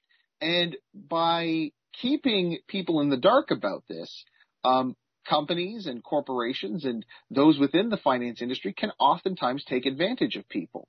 So a lot of people take a look at stocks and, and investing. They see all the financial jargon and they just kind of say, well, I'm just going to jump into it and kind of do my best without doing any research. And Unfortunately, that tends to be the same kind of person who has a problem with issue number one, which is a lack of patience. Now, one thing that I would see as a financial advisor, regardless of whether people wanted to jump in on their own and work with stocks and, and learn it that way, or whether they were leaving it up to me to help them with their finances, is there was oftentimes a lack of patience in the idea of that, hey, I want to get rich quick, or there would be a panic whenever stocks would fall. And the truth of the matter is that investing, whether, you know, you've, no matter what you've seen on television and the movies, investing is a long game. It always has been. It always will be. Nobody goes into the stock market, makes a bunch of money, that gets out, and never has to work a day again in their life. Or if they do, it is a rare, rare occurrence. We're talking right, like right. once in a blue moon occurrence. Investing is a long term game. And a lot of people don't realize this. So when they see their stocks go down or when they see their investments start to fall, the problem is that a lot of people immediately panic and they rush to pull all of their investments out. But the problem is that this is actually a backwards strategy because what happens is if you pull out your investments when they start to drop, especially if you pull them out before they've hit bottom, what ends up happening is that those stocks are now at their lowest pricing. And what's going to happen is that eventually you're going to wait until those stocks are doing well again and then you're going to buy them back up. Well, what sense does that make? You lost the money, you pulled it, and then once you you you you're not doing any investing with that money and then once it gets back up to a high point, you're going to go back and buy it and spend more money again? but people Right. panic. They're emotional when they invest. Whereas whenever somebody used to come to me and say, okay, the stocks have just dropped, the market is dropping, what should I do? this is the time that I tell them you need to invest more money into the stock market. And, you know, a lot of them are very confused by this, but, you know, you have to, but it's very simple when you just use logic to think about if these stocks have dropped and they get down to a rock bottom price, they're now at the lowest price they could possibly be. If you have extra available income to invest, that's the time to pump your money into it because once they do go back up again, and unless they're really struggling, unless this is like a complete collapse, which, you know, it rarely is, those stocks are going to go up again. And then when those stocks go up again, when those investments go up again, you are at that point now reaping the benefits. Then you're getting the profits back. Buy low, sell high. It seems right. simple and it seems like a very, you know, um, a logical kind of um, process for investing, but we're human beings and human beings are emotional. And yep. when we start seeing our money going down, we tend to panic. So the two things that I would say when it comes to investing, um, you know, treat it like a hobby. Get your knowledge first before you dive in if you're going to go in solo. And secondly, be patient. It's a long game. Do not panic when the market rises or falls. It's just like anything else out there. It ebbs and flows. It's a long game. So play right. it, play it as such. Right. That, yeah, that's amazing advice. I remember, and that's what I remember you telling me too, is that, cause I think I just saw, it was probably Hollywood movies I saw where you see these people and they're like, following the, you know, they got 14 monitors on their wall and they're watching all the numbers go by and, you know, screaming, buy this, sell, you know, and they're, and then they're making millions or trillions of dollars in one transaction and stuff like that. And that, you know, you made, like, it was obvious to me that that's very unrealistic for the average person. I'm yeah. sure that companies and stuff like that, yes, it's probably a lot more intense for multi-billion dollar companies and people like that. But for the average person, the, that was the greatest advice that you ever gave me was that invest what you can and it's a long game. You have to be patient. And, uh, if it goes down, don't panic. And I, and I like the way you said too that people, I think they invest and they have a lot of emotion involved in it where they, you know, and they let their emotions kind of control the actions. That's why I was glad that I got you to set me all up into the investing in that because it takes that emotion out for me where I'm not, and I kind of never looked at anything. I kind of keep track of what's going on a little bit, but I don't sit there and just hone in on it daily and worry about it. I kind of like, uh, let it do its own thing because I do realize what you just said, that it ebbs and flows and that it's going to go up and down. And it's the same thing, Adam, with cryptocurrency that people do too. They'll invest in cryptocurrency and then they'll see the cryptocurrency, which just recently happened for some coins, took a pretty big drop. And then people right away hit the panic button and, you know, that's what some people that I know that are investing in cryptocurrency, this is the time to buy is what they were telling me. This is when you want to get in and buy it. Don't get rid of what you have. Buy some more of it. And I think that's really hard for people to grasp is when it's low like that and falling, that's when you want to start buying. Hundred uh, percent. You're absolutely right. And that's really what it comes down to is that money can oftentimes be linked to our emotions, but the truth of the matter is, um, you know, uh, emotions have very little place in the realm of finance in terms of how you're going to invest your cash. Per, yeah, perfect. Okay, I'm sorry. I was just I was just reading a comment from uh, Greg. That's uh, he's on the call with us right now, and uh, so go, Greg. You have a question about that you wanted to ask Adam about WWE. I knew this was going to come up because this is what I asked Adam the same thing about WWE stock. So go ahead and ask him if you have a question for him, Greg. By all means, Adam said he's he's game to answer. So if you have anything that you want to ask or uh, comments or anything, go ahead and ask him. Yeah, I just I mean he was just flowing so great. I didn't want to you know to kind of jump in there, but um, right. So um, Adam, uh, do you know anything about the WWE stock? I'm, I'm a WWE fan. You were talking about, you know, starting it out as a hobby. So I was like, oh, okay, well, maybe I should think about this. My, my brother, um, he bought WWE stock, World Wrestling Entertainment stock, um, when, when they first started and he's done pretty well. And so I'm like wondering about it now. The company is not doing that great, the COVID, everything like that. So I don't know if you know anything about the WWE stock the good, the the bad. But if you're saying as a as a hobby, if I was going to invest, um, how much should I in, invest? Should I look at my own budget and then kind of figure out what I can invest? How often should I invest in it? So that's a good question. I'll actually uh, I'll answer that with, with a, a small story that uh, I've always found very interesting and something that stuck with me for a long time. I once did a seminar with Steve Corino, um, and Corino told me something very interesting. He said that he buys one share of WWE stock because he's not a big investor guy, but what it does is that every quarter it gives him a, a report, a financial breakdown of the WWE as a stockholder.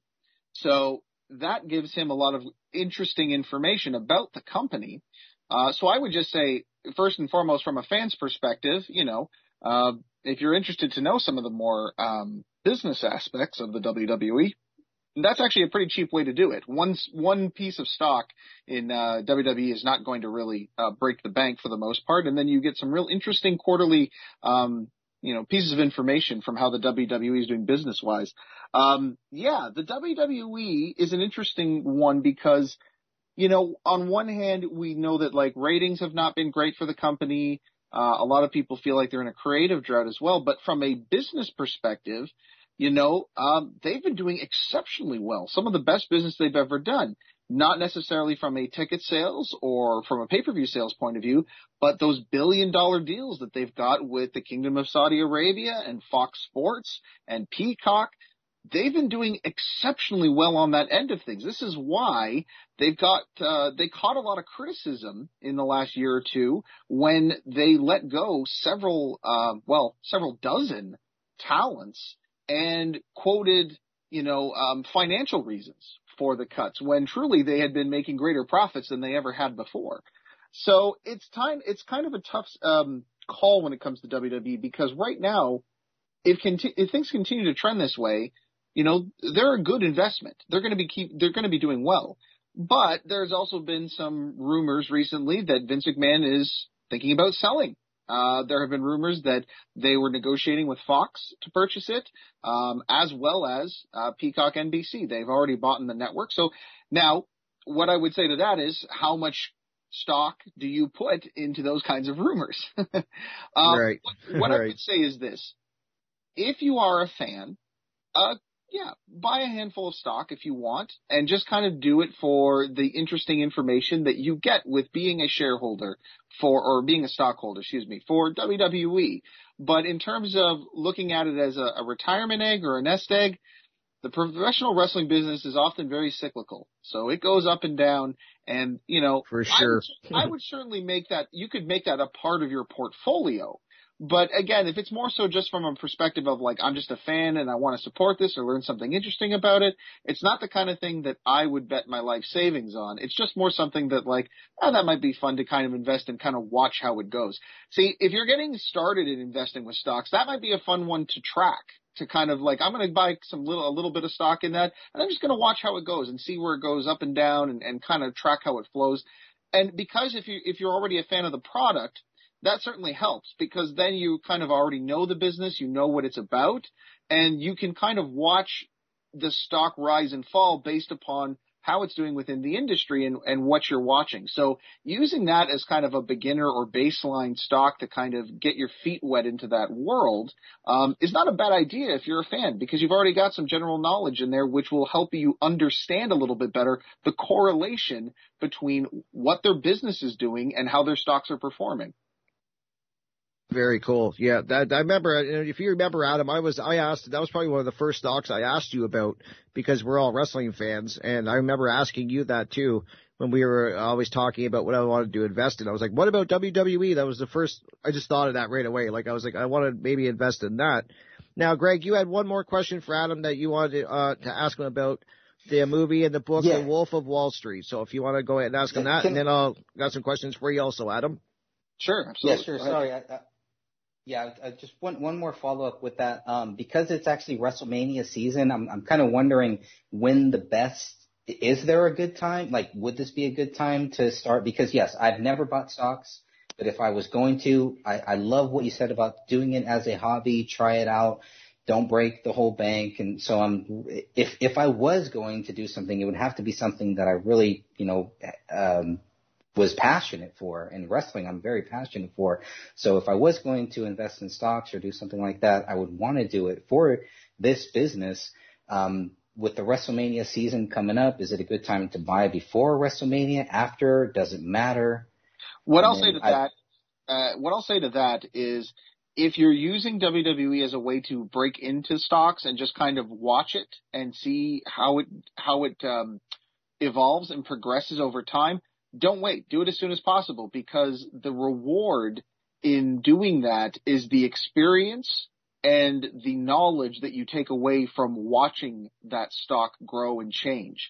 Um, it's not going to be something that you should look at as an investment. Again, if we're t- treating it like a hobby as a baseline for a learning experience into stocks, just buy it up. Go and get your, even if it's just one stock, just buy your one stock and watch and see how that goes. Because you don't necessarily need to invest a lot of money into it.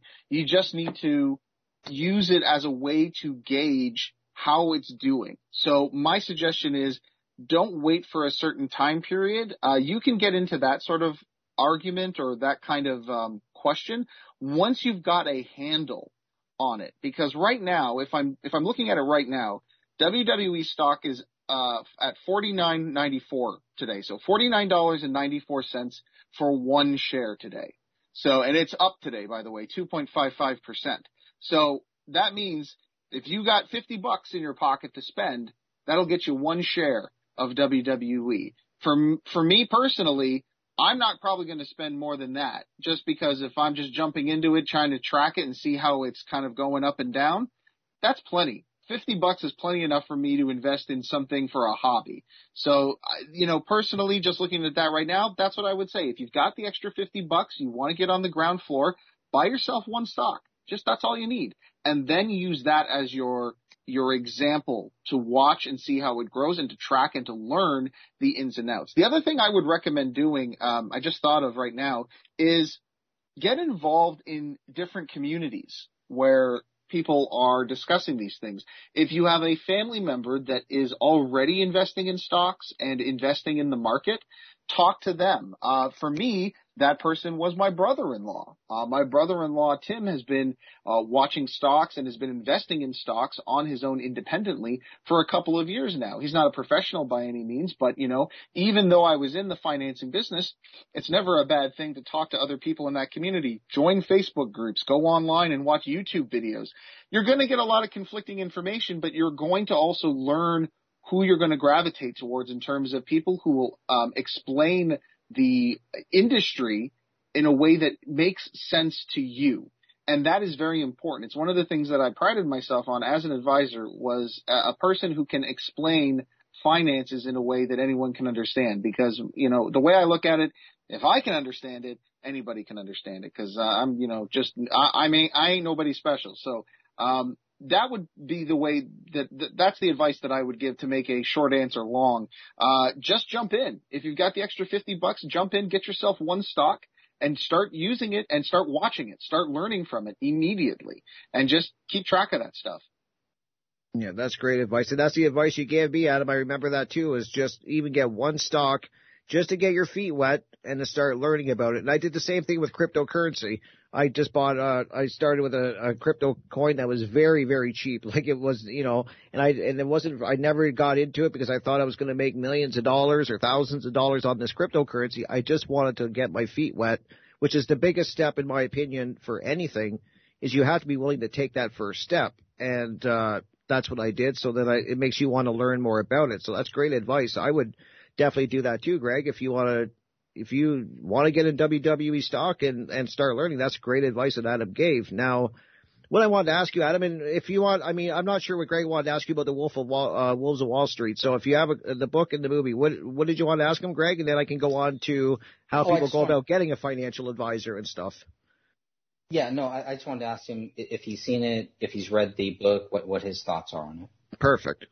Uh, I haven't read the book, but I, I watched the incredibly entertaining uh, movie by Martin Scorsese. uh, fantastic film.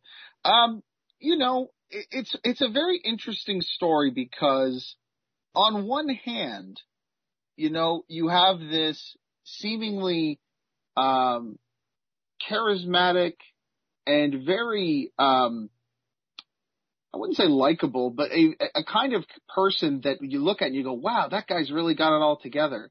Um, but oftentimes when we see these kinds of films, we have to really dig a little bit deeper to understand that you don't understand if you're if you're admiring this the Jordan Belfort, you know, you're you're missing the point of the film, which is that this was a guy that you know uh, took advantage of a lot of people, and Right, um, right. he really cost a lot of people their livelihoods financially and felt like he was above the law and that sort of thing. But I mean, again, you know, that's the risk you run when you when you walk the fine line, and it's it's you know the kind of thing that only a director like Scorsese can kind of do, which is that you know you can paint this guy as someone to admire because if you look at it from a narrative perspective, it's his story, right? And the same thing with the book. It's Jordan Belfort's story. It's from his perspective. So of course he's going to be the hero. Right. Um, it's all about showing the balance and the the idea that no, you're you're actually not the hero in this. Um, you know, it's one of those things where you know it is a cautionary tale in the sense that you know the idea of of you know capitalism and your quest to be the best and to make as much money as you can you know takes a lot of ambition and a lot of admirable qualities but it can also lead you down a very dark path uh, what I would suggest, just from a not from a financial perspective, but from but, well maybe a little bit from both, but also from a movie lover perspective, if you liked that film, uh, I would also recommend watching um, The Founder, which is the story of Ray Kroc. who, That's a good. uh, Yeah, that's a great one. and that's a movie I also like because I feel like it has very similar kind of overtones to it in the sense that the first half of the movie you're really cheering for Ray Kroc because you can see he's a guy that has a lot of ambition, a lot of talent, and a lot of great ideas.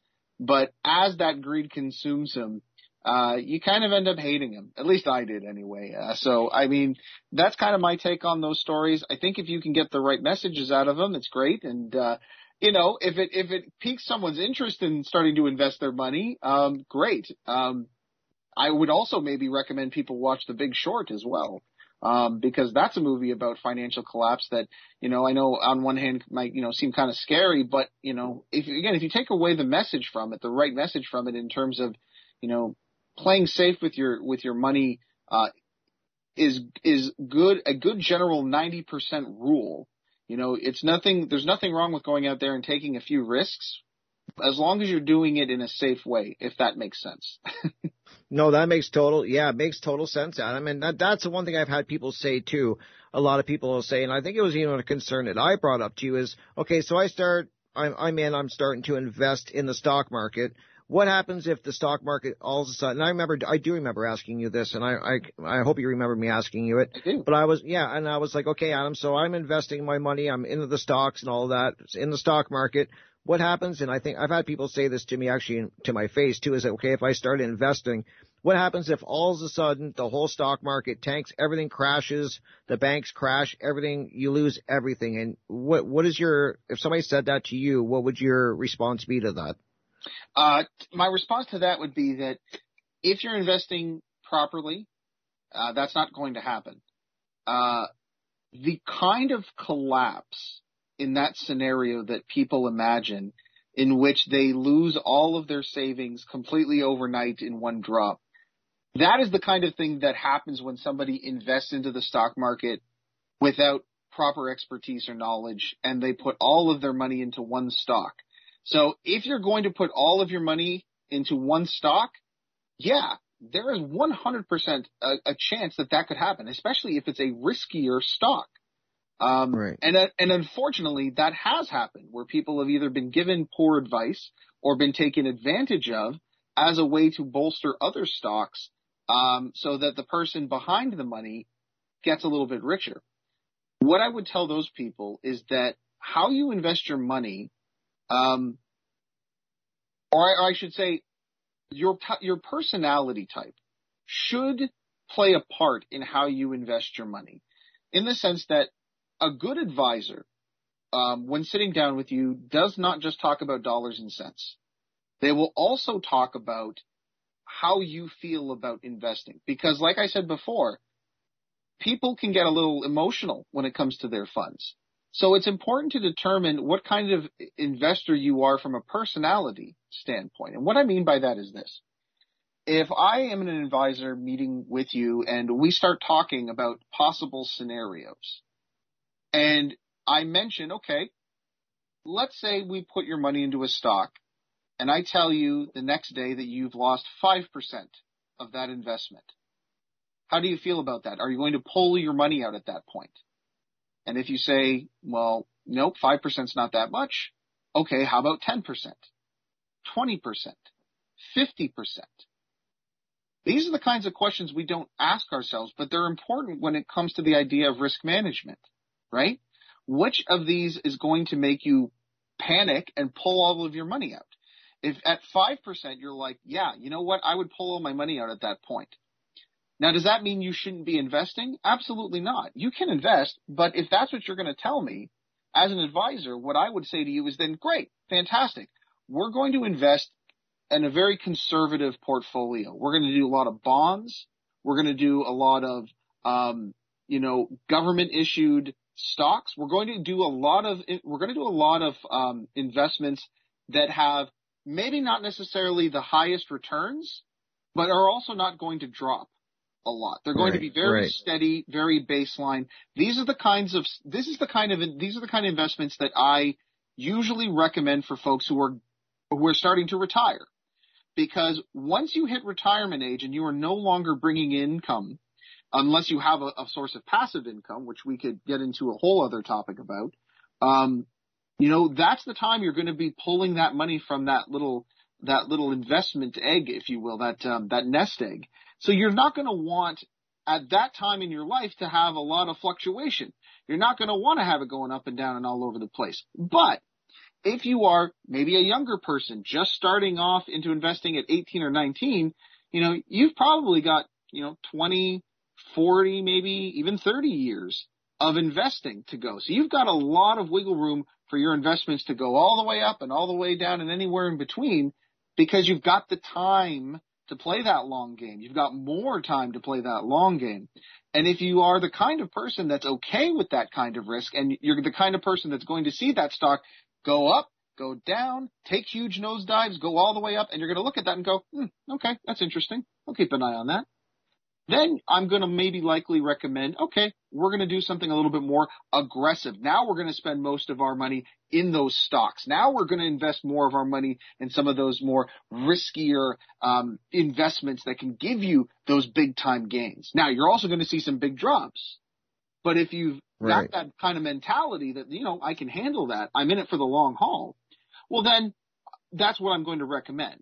See, and this is where the advantage of having an advisor can really help with that sort of thing because a good advisor will take all of that into consideration when helping you make your investments. Because a smart advisor would never ask you to invest at a level that you are uncomfortable with. Even if they think that you are, like, even if I'm talking to somebody who's 18 or 19, has a lot of time to invest in the markets, so maybe they can afford to go a more aggressive route with their investments. If I'm having that discussion with them personality wise and they're showing all kinds of trepidation and saying that no, no, no, if I lost any money, I'd be really uncomfortable with it. I'm, I do not want to lose any of my money. That person is a conservative investor, no matter how much time they have. That's a conservative investor. And there's nothing wrong with that. But I never want that, uh, I never want that client calling me in a panic going pull all my money, pull all my money because the, you know, the stock dropped two points. Do you know what I'm saying? Right. That's not good for you as an investor because it makes it stressful. And, in, and a good advisor should take the stress out of your investing, not add to it. So you really have to get to know your client on a personal level. And this is where a good investor, or excuse me, a good advisor can be very hard to find. Right, and that was going to be my next question, Adam. You you you led into that perfect. I was um, trying to set you up, man. Right? Yeah, you yeah. I mean, yeah, you. I mean, you've been in radio forever, man. You know all that. You know, you're just amazing at doing this. You're natural at it, so you make it so easy. Um, and that's what I was gonna because I know Greg's, uh, and I know a few. I know Greg wants to start investing. I know a few people that are listening right now because I told them you'd be on, are definitely wanting to invest and they don't know even where to begin. So I hear that a lot. Like, then that was my problem. I always wanted to start investing in the stock market, but I had no idea where to begin, where to go, how to start. And I was just fortunate that I knew you, that you were doing this. So you made it very easy for me. How does somebody find a good uh, financial advisor, somebody that does what you were doing, and what do they look for? Like, can you walk people through that have never done this and what they should do to start? 100%. So there's a couple of things you should always be looking for when it comes to getting a good financial advisor. Um, the first thing is you want to find somebody who is willing to take the time with you. So if you're meeting with an advisor and they want you to just sign a bunch of stuff right out the gate and you know they're not willing to take any time to get to know you as a person before they make your investments a lot of what we just finished talking about that's a big red flag right there you want someone who's going to take the time to ask you questions about you you, who you are, but also what are your investments? What are your goals? What is it that you're trying to accomplish with your money? A person who comes to an advisor and says that they're looking to save a couple thousand dollars for a vacation or a new car, they're going to have a different strategy than someone who's looking for a retirement plan or an emergency fund or looking to get out of debt. Any of those goals are great goals for an investor or someone looking to do something with their money. And having a good advisor will be someone who will look at you differently and not just put you into the same, I put all my clients into this stock. It's great. This portfolio is perfect. It's never led me wrong with anybody. No, they got to take the time to understand who you are. And that's a big thing. Uh, so yeah, the, the, if a, if an advisor is trying to rush you through it, wants to get everything just kind of done in an afternoon, that's a big red flag. I would meet with my clients two to three times at least before we even started talking about yep, putting Very true. Very true. Because you want to get an idea of who the client is before you start giving them advice, right? It's not easy just to give advice to anybody. You have to make sure that you know exactly what you're getting into. The other thing I would ask is, um, what kind of reputation do they have? Now, this can be a little tricky because you know there have there are lots of uh, advisors out there who've been doing it for decades and are really fantastic. Uh, but there's also you know young, fresh advisors out there who are passionate and hungry and just as good as well. They may not have the experience as some of those advisors, but this is where it can get a little bit tricky because you want to make sure that someone has a good reputation. And that doesn't necessarily mean experience because I know plenty of financial advisors who have been in the game for decades who don't really care about their clients and they don't treat them very well. And I also know advisors who are just breaking in, have only been doing it for a year or two, and they really care about their clients. So how do you find out? You know, do they have something like a Yelp or something like that for, for financial advisors? Well, that's certainly one way to go about it. If you're looking at um, advisor teams like your, your Freedom 55s, your Sun Life Financials, or even some banks who offer financial advisors, you know, you can do that. But my biggest piece of advice when it comes to trying to find a reputation for the advisor you're asking about uh, working with is who do who do your friends and family recommend? Who are the people that you know who are investing right now? Talk to them. Who are their people? Because I guarantee you, if you know somebody who is investing and they have a good advisor, they will want to tell you. Because if they are your friends, they, they will want you to have the same financial success. So for Very example, true you know, uh, obviously, even before I got into the game, I trusted Mike Bissett. He's my financial advisor to this very day. Even while I was a financial advisor, I did not handle my own finances. I let Mike handle that because I trust him that much. He is the absolute best. So I'm going to do a quick plug for him if you don't mind. So I would say go right ahead. Yep, go right ahead, Adam. so I'll just give my personal recommendation, which is Mike the Financial Advisor. You can actually find him across all social medias, Facebook, Instagram, even TikTok. He's got his own TikTok and YouTube. Uh, Mike, Mike the Financial Advisor or Mike the FA for short if you want. Um, but this is what I mean. You hear me ranting and raving about how great a guy he is you will likely find somebody who ha- who speaks the same way about Mike that I do, um, or that speaks the same way about their finance guy or girl that I do about Mike. Um, Okay. and that's really a great place to start. So get recommendations from people that you know in your friend group or in your families that are doing some investing and have them set up a meeting or say, you know, can I get their number? Because I'm sure they've got it and they're probably looking for more clients. Right. Then from there, set up your meetings, talk to them and make sure they're the right fit and ask a lot of questions. When you're a client trying to find your advisor, ask a lot of questions because you, a good advisor will have answers for you or they will reach out to somebody who does know and will get back to you on that sort of right. thing. So never be afraid to ask a lot of questions because, hey, as an as a former advisor myself, I loved it when my clients asked a lot of questions because it showed that they cared about what they were talking about. It showed that they were invested. And as an advisor, I was always invested in what my clients had to say. And a good advisor will always have that response. They will always be eager to answer the questions you have. Right. And you were, and you very much were, Adam, because I remember when I first started, I, I was asking you so many questions. I still remember messaging you, uh, asking you tons of questions on Messenger. And then you, if you did know, it's true, you would say, I'll get back to you. I'll find out, uh, as soon as I can what you're asking. If you didn't know, and you would, you would get back to me so quickly.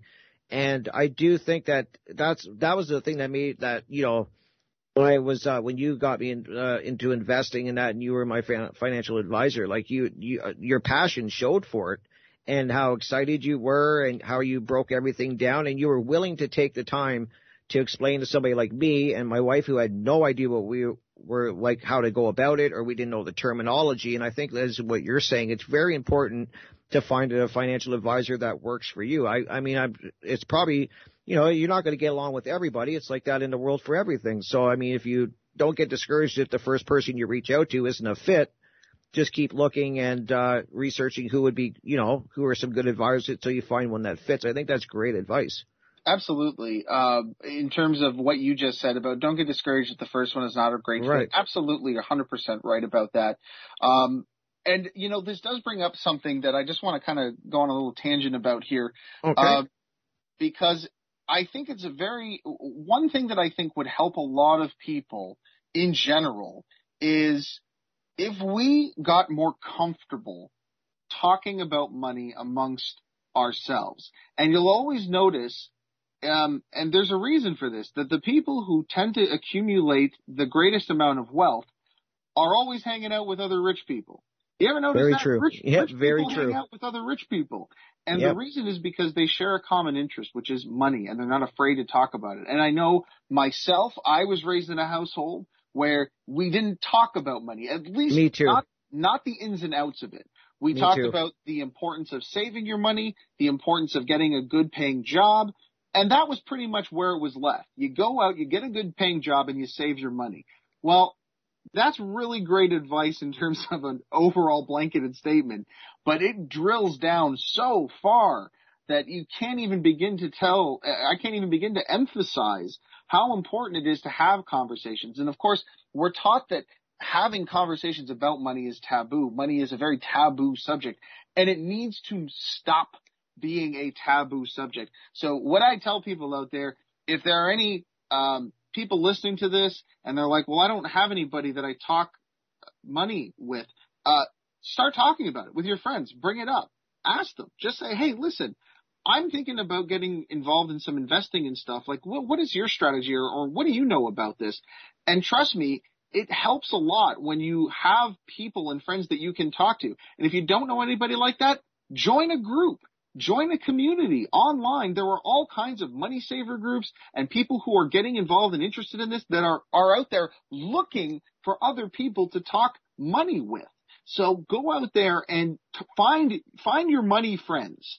And they don't have to be rich people. They can be people like you. But I will say this, it never hurts to have at least one rich person in the group because that's somebody who knows what they're doing with their money. Exactly. And it's never a bad idea to have a rich guy in the group. So, um, you know, but more importantly than that, if there are parents listening to this and they're like, I want to get my kids involved with it, talk to them. Teach them about this stuff. Um, break out the checkbook. Go through your budget with your kids because I guarantee you that is going to be far more beneficial to them than you can ever imagine. Teach children about money at a young age and not just about the ideas of saving and spending, but teach them about things like investments, about passive income. Teach them about things like debt. Teach them about the things that are going to basically financially control their lives pretty much up until they're dead. So make, normalize the conversation around money. That is a huge, huge piece of the puzzle that I think we're missing in society that is holding us back.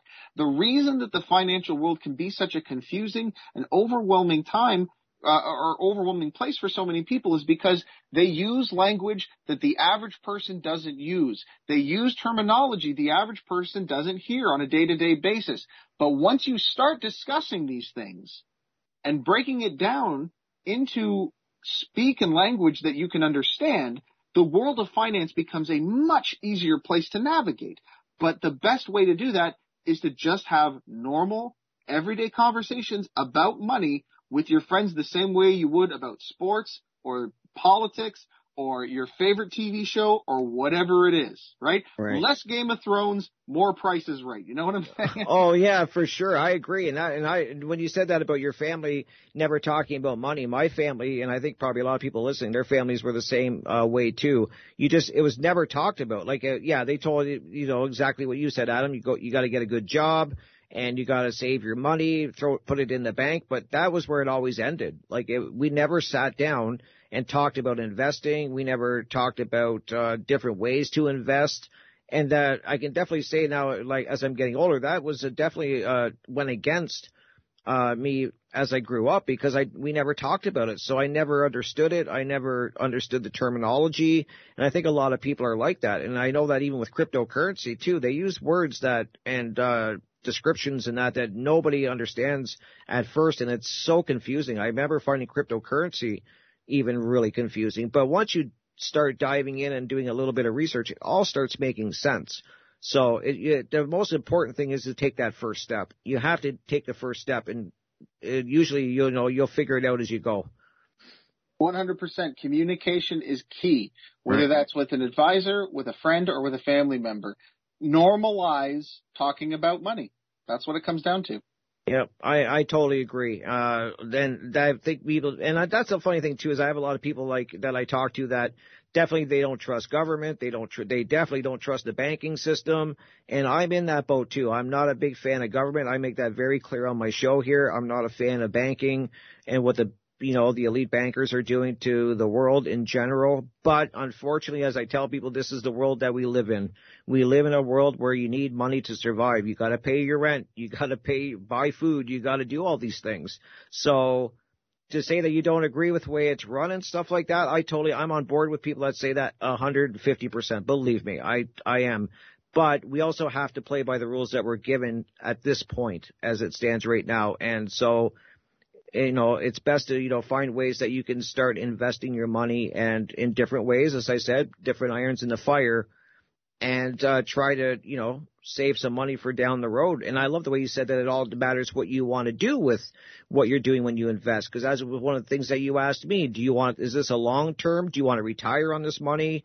Do you want to take a big trip? That's an amazing trip. Do you want to just buy a new car? Those are really important questions that I think a lot of people don't think of when they first want to start investing. One of the most perplexing questions that I would ask people um, when I would meet them to talk about financing uh, when it comes to retirement is I would ask them, what does your retirement look like?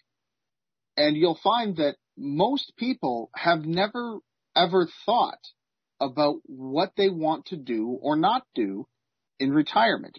And yet, it is one of the most critical questions you need to ask yourself because the person who wants to spend their retirement years traveling around the world, experiencing new places, new people, new things, and just living life up to the maximum versus a person who just wants to spend their times hanging out, living, you know, if you've got a farm or, or just a, you know, a casual place that you're just living and, you know, maybe you're going to travel, you know, to, to see your grandkids, you know, once a year or, you know, every couple months or whatever. The first person is going to have to have a lot more money put away than the second person. But these kinds of things never, you know, cross people's minds. And the kind of retirement that you have um, is going to affect the way that you need to invest as well. Are you Right. looking for the kind of uh, extravagant retirement that allows you to do a lot of expensive things, or are you looking for a very simple retirement? And how much time have you got to get there? Because if, yes, yes, that's true you know, too. If you've got somebody coming to me who wants to retire at 65, they're 60 now, and they're just starting their retirement off. Um, you know, it's not impossible, but I'm going to tell them if they're coming back to me and they're saying, I want to travel the world when I retire, I'm going to be honest with them and I'm going to tell them, okay, that seems like it may be a little bit out of your range given the time frame that we're looking at here, unless you come into a large sum of money very quickly. Right. So all of these things play a factor into that. And they are the kinds of questions you need to start asking yourself and asking your partners. If you are in a relationship with somebody and you plan to spend your retirement with that person, you know, what do they want out of it as well? What does their retirement plans look like? Um, it's very important to ask these questions. And again, getting back to it, that's what a good financial advisor does. Um, it listens, they listen to your questions and they ask some important ones, um, and some difficult ones to you as well. Um, one of the things that I always recommended, and I, I still will recommend it, it's a it's a hill I will always die on, is the importance of life insurance. And it's a very difficult question to ask people, but it's an important one when we ask them, like, you know, what is the plan for when you die? How much are you worth to your Right. family dead? And it's a terrible, morbid question to ask, but we, a good advisor will ask it with the idea being that it's an important financial question that needs to be asked as well. So don't be afraid to get uncomfortable when it comes to talking about money. If you've never grown up talking about it, if you and your friends don't talk about it, I know it can be an uncomfortable conversation to have, but it is a worthwhile conversation to have, and it is one that you will benefit from in the long run. Again, playing the long game. That's what it's all about. That's wow, that's amazing advice, Adam. And I and my time is running up here, so definitely want to thank you, Adam, for uh, coming and uh, t- educating us on this. And I, you are always welcome.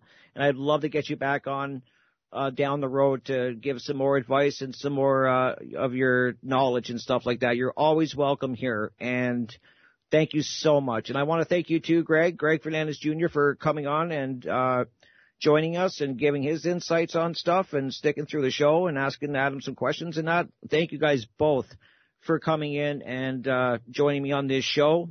I also want to let everybody know, I always remind people, this is all listener supported. You guys make this happen. So definitely, please, if you can, go to the donate uh, uh, section. It'll walk you right through on how to do a donation. Every little bit helps to keep this all going.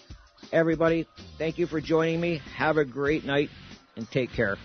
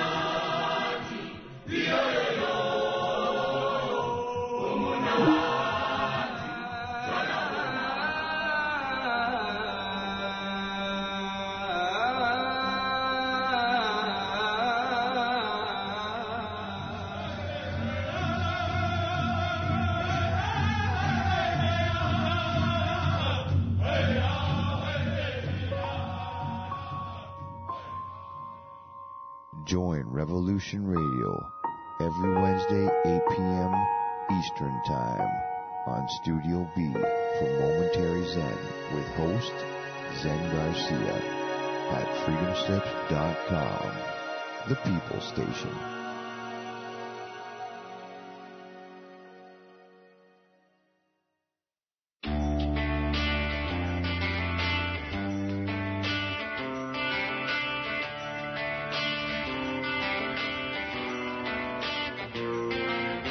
This is Thomas, aka a Mad Painter. I'd like you to join me Monday nights, 10 p.m. Eastern Standard Time for Open Canvas. Don't forget to bring an open mind. Yes, folks, that's right. Bring an open mind to an open canvas. Again, that is Monday nights, 10 p.m. Eastern. UFOs to government corruption. This is Revolution Radio, freedomslips.com. You don't need to expect us. We're already here. I am Bill Johnson. Some consider my efforts to be an underground law school. I am not an attorney and I do not give legal advice. I teach. That's lawful and legal. Consider yourself served. You are to appear Wednesday nights, 10 p.m. Eastern, Studio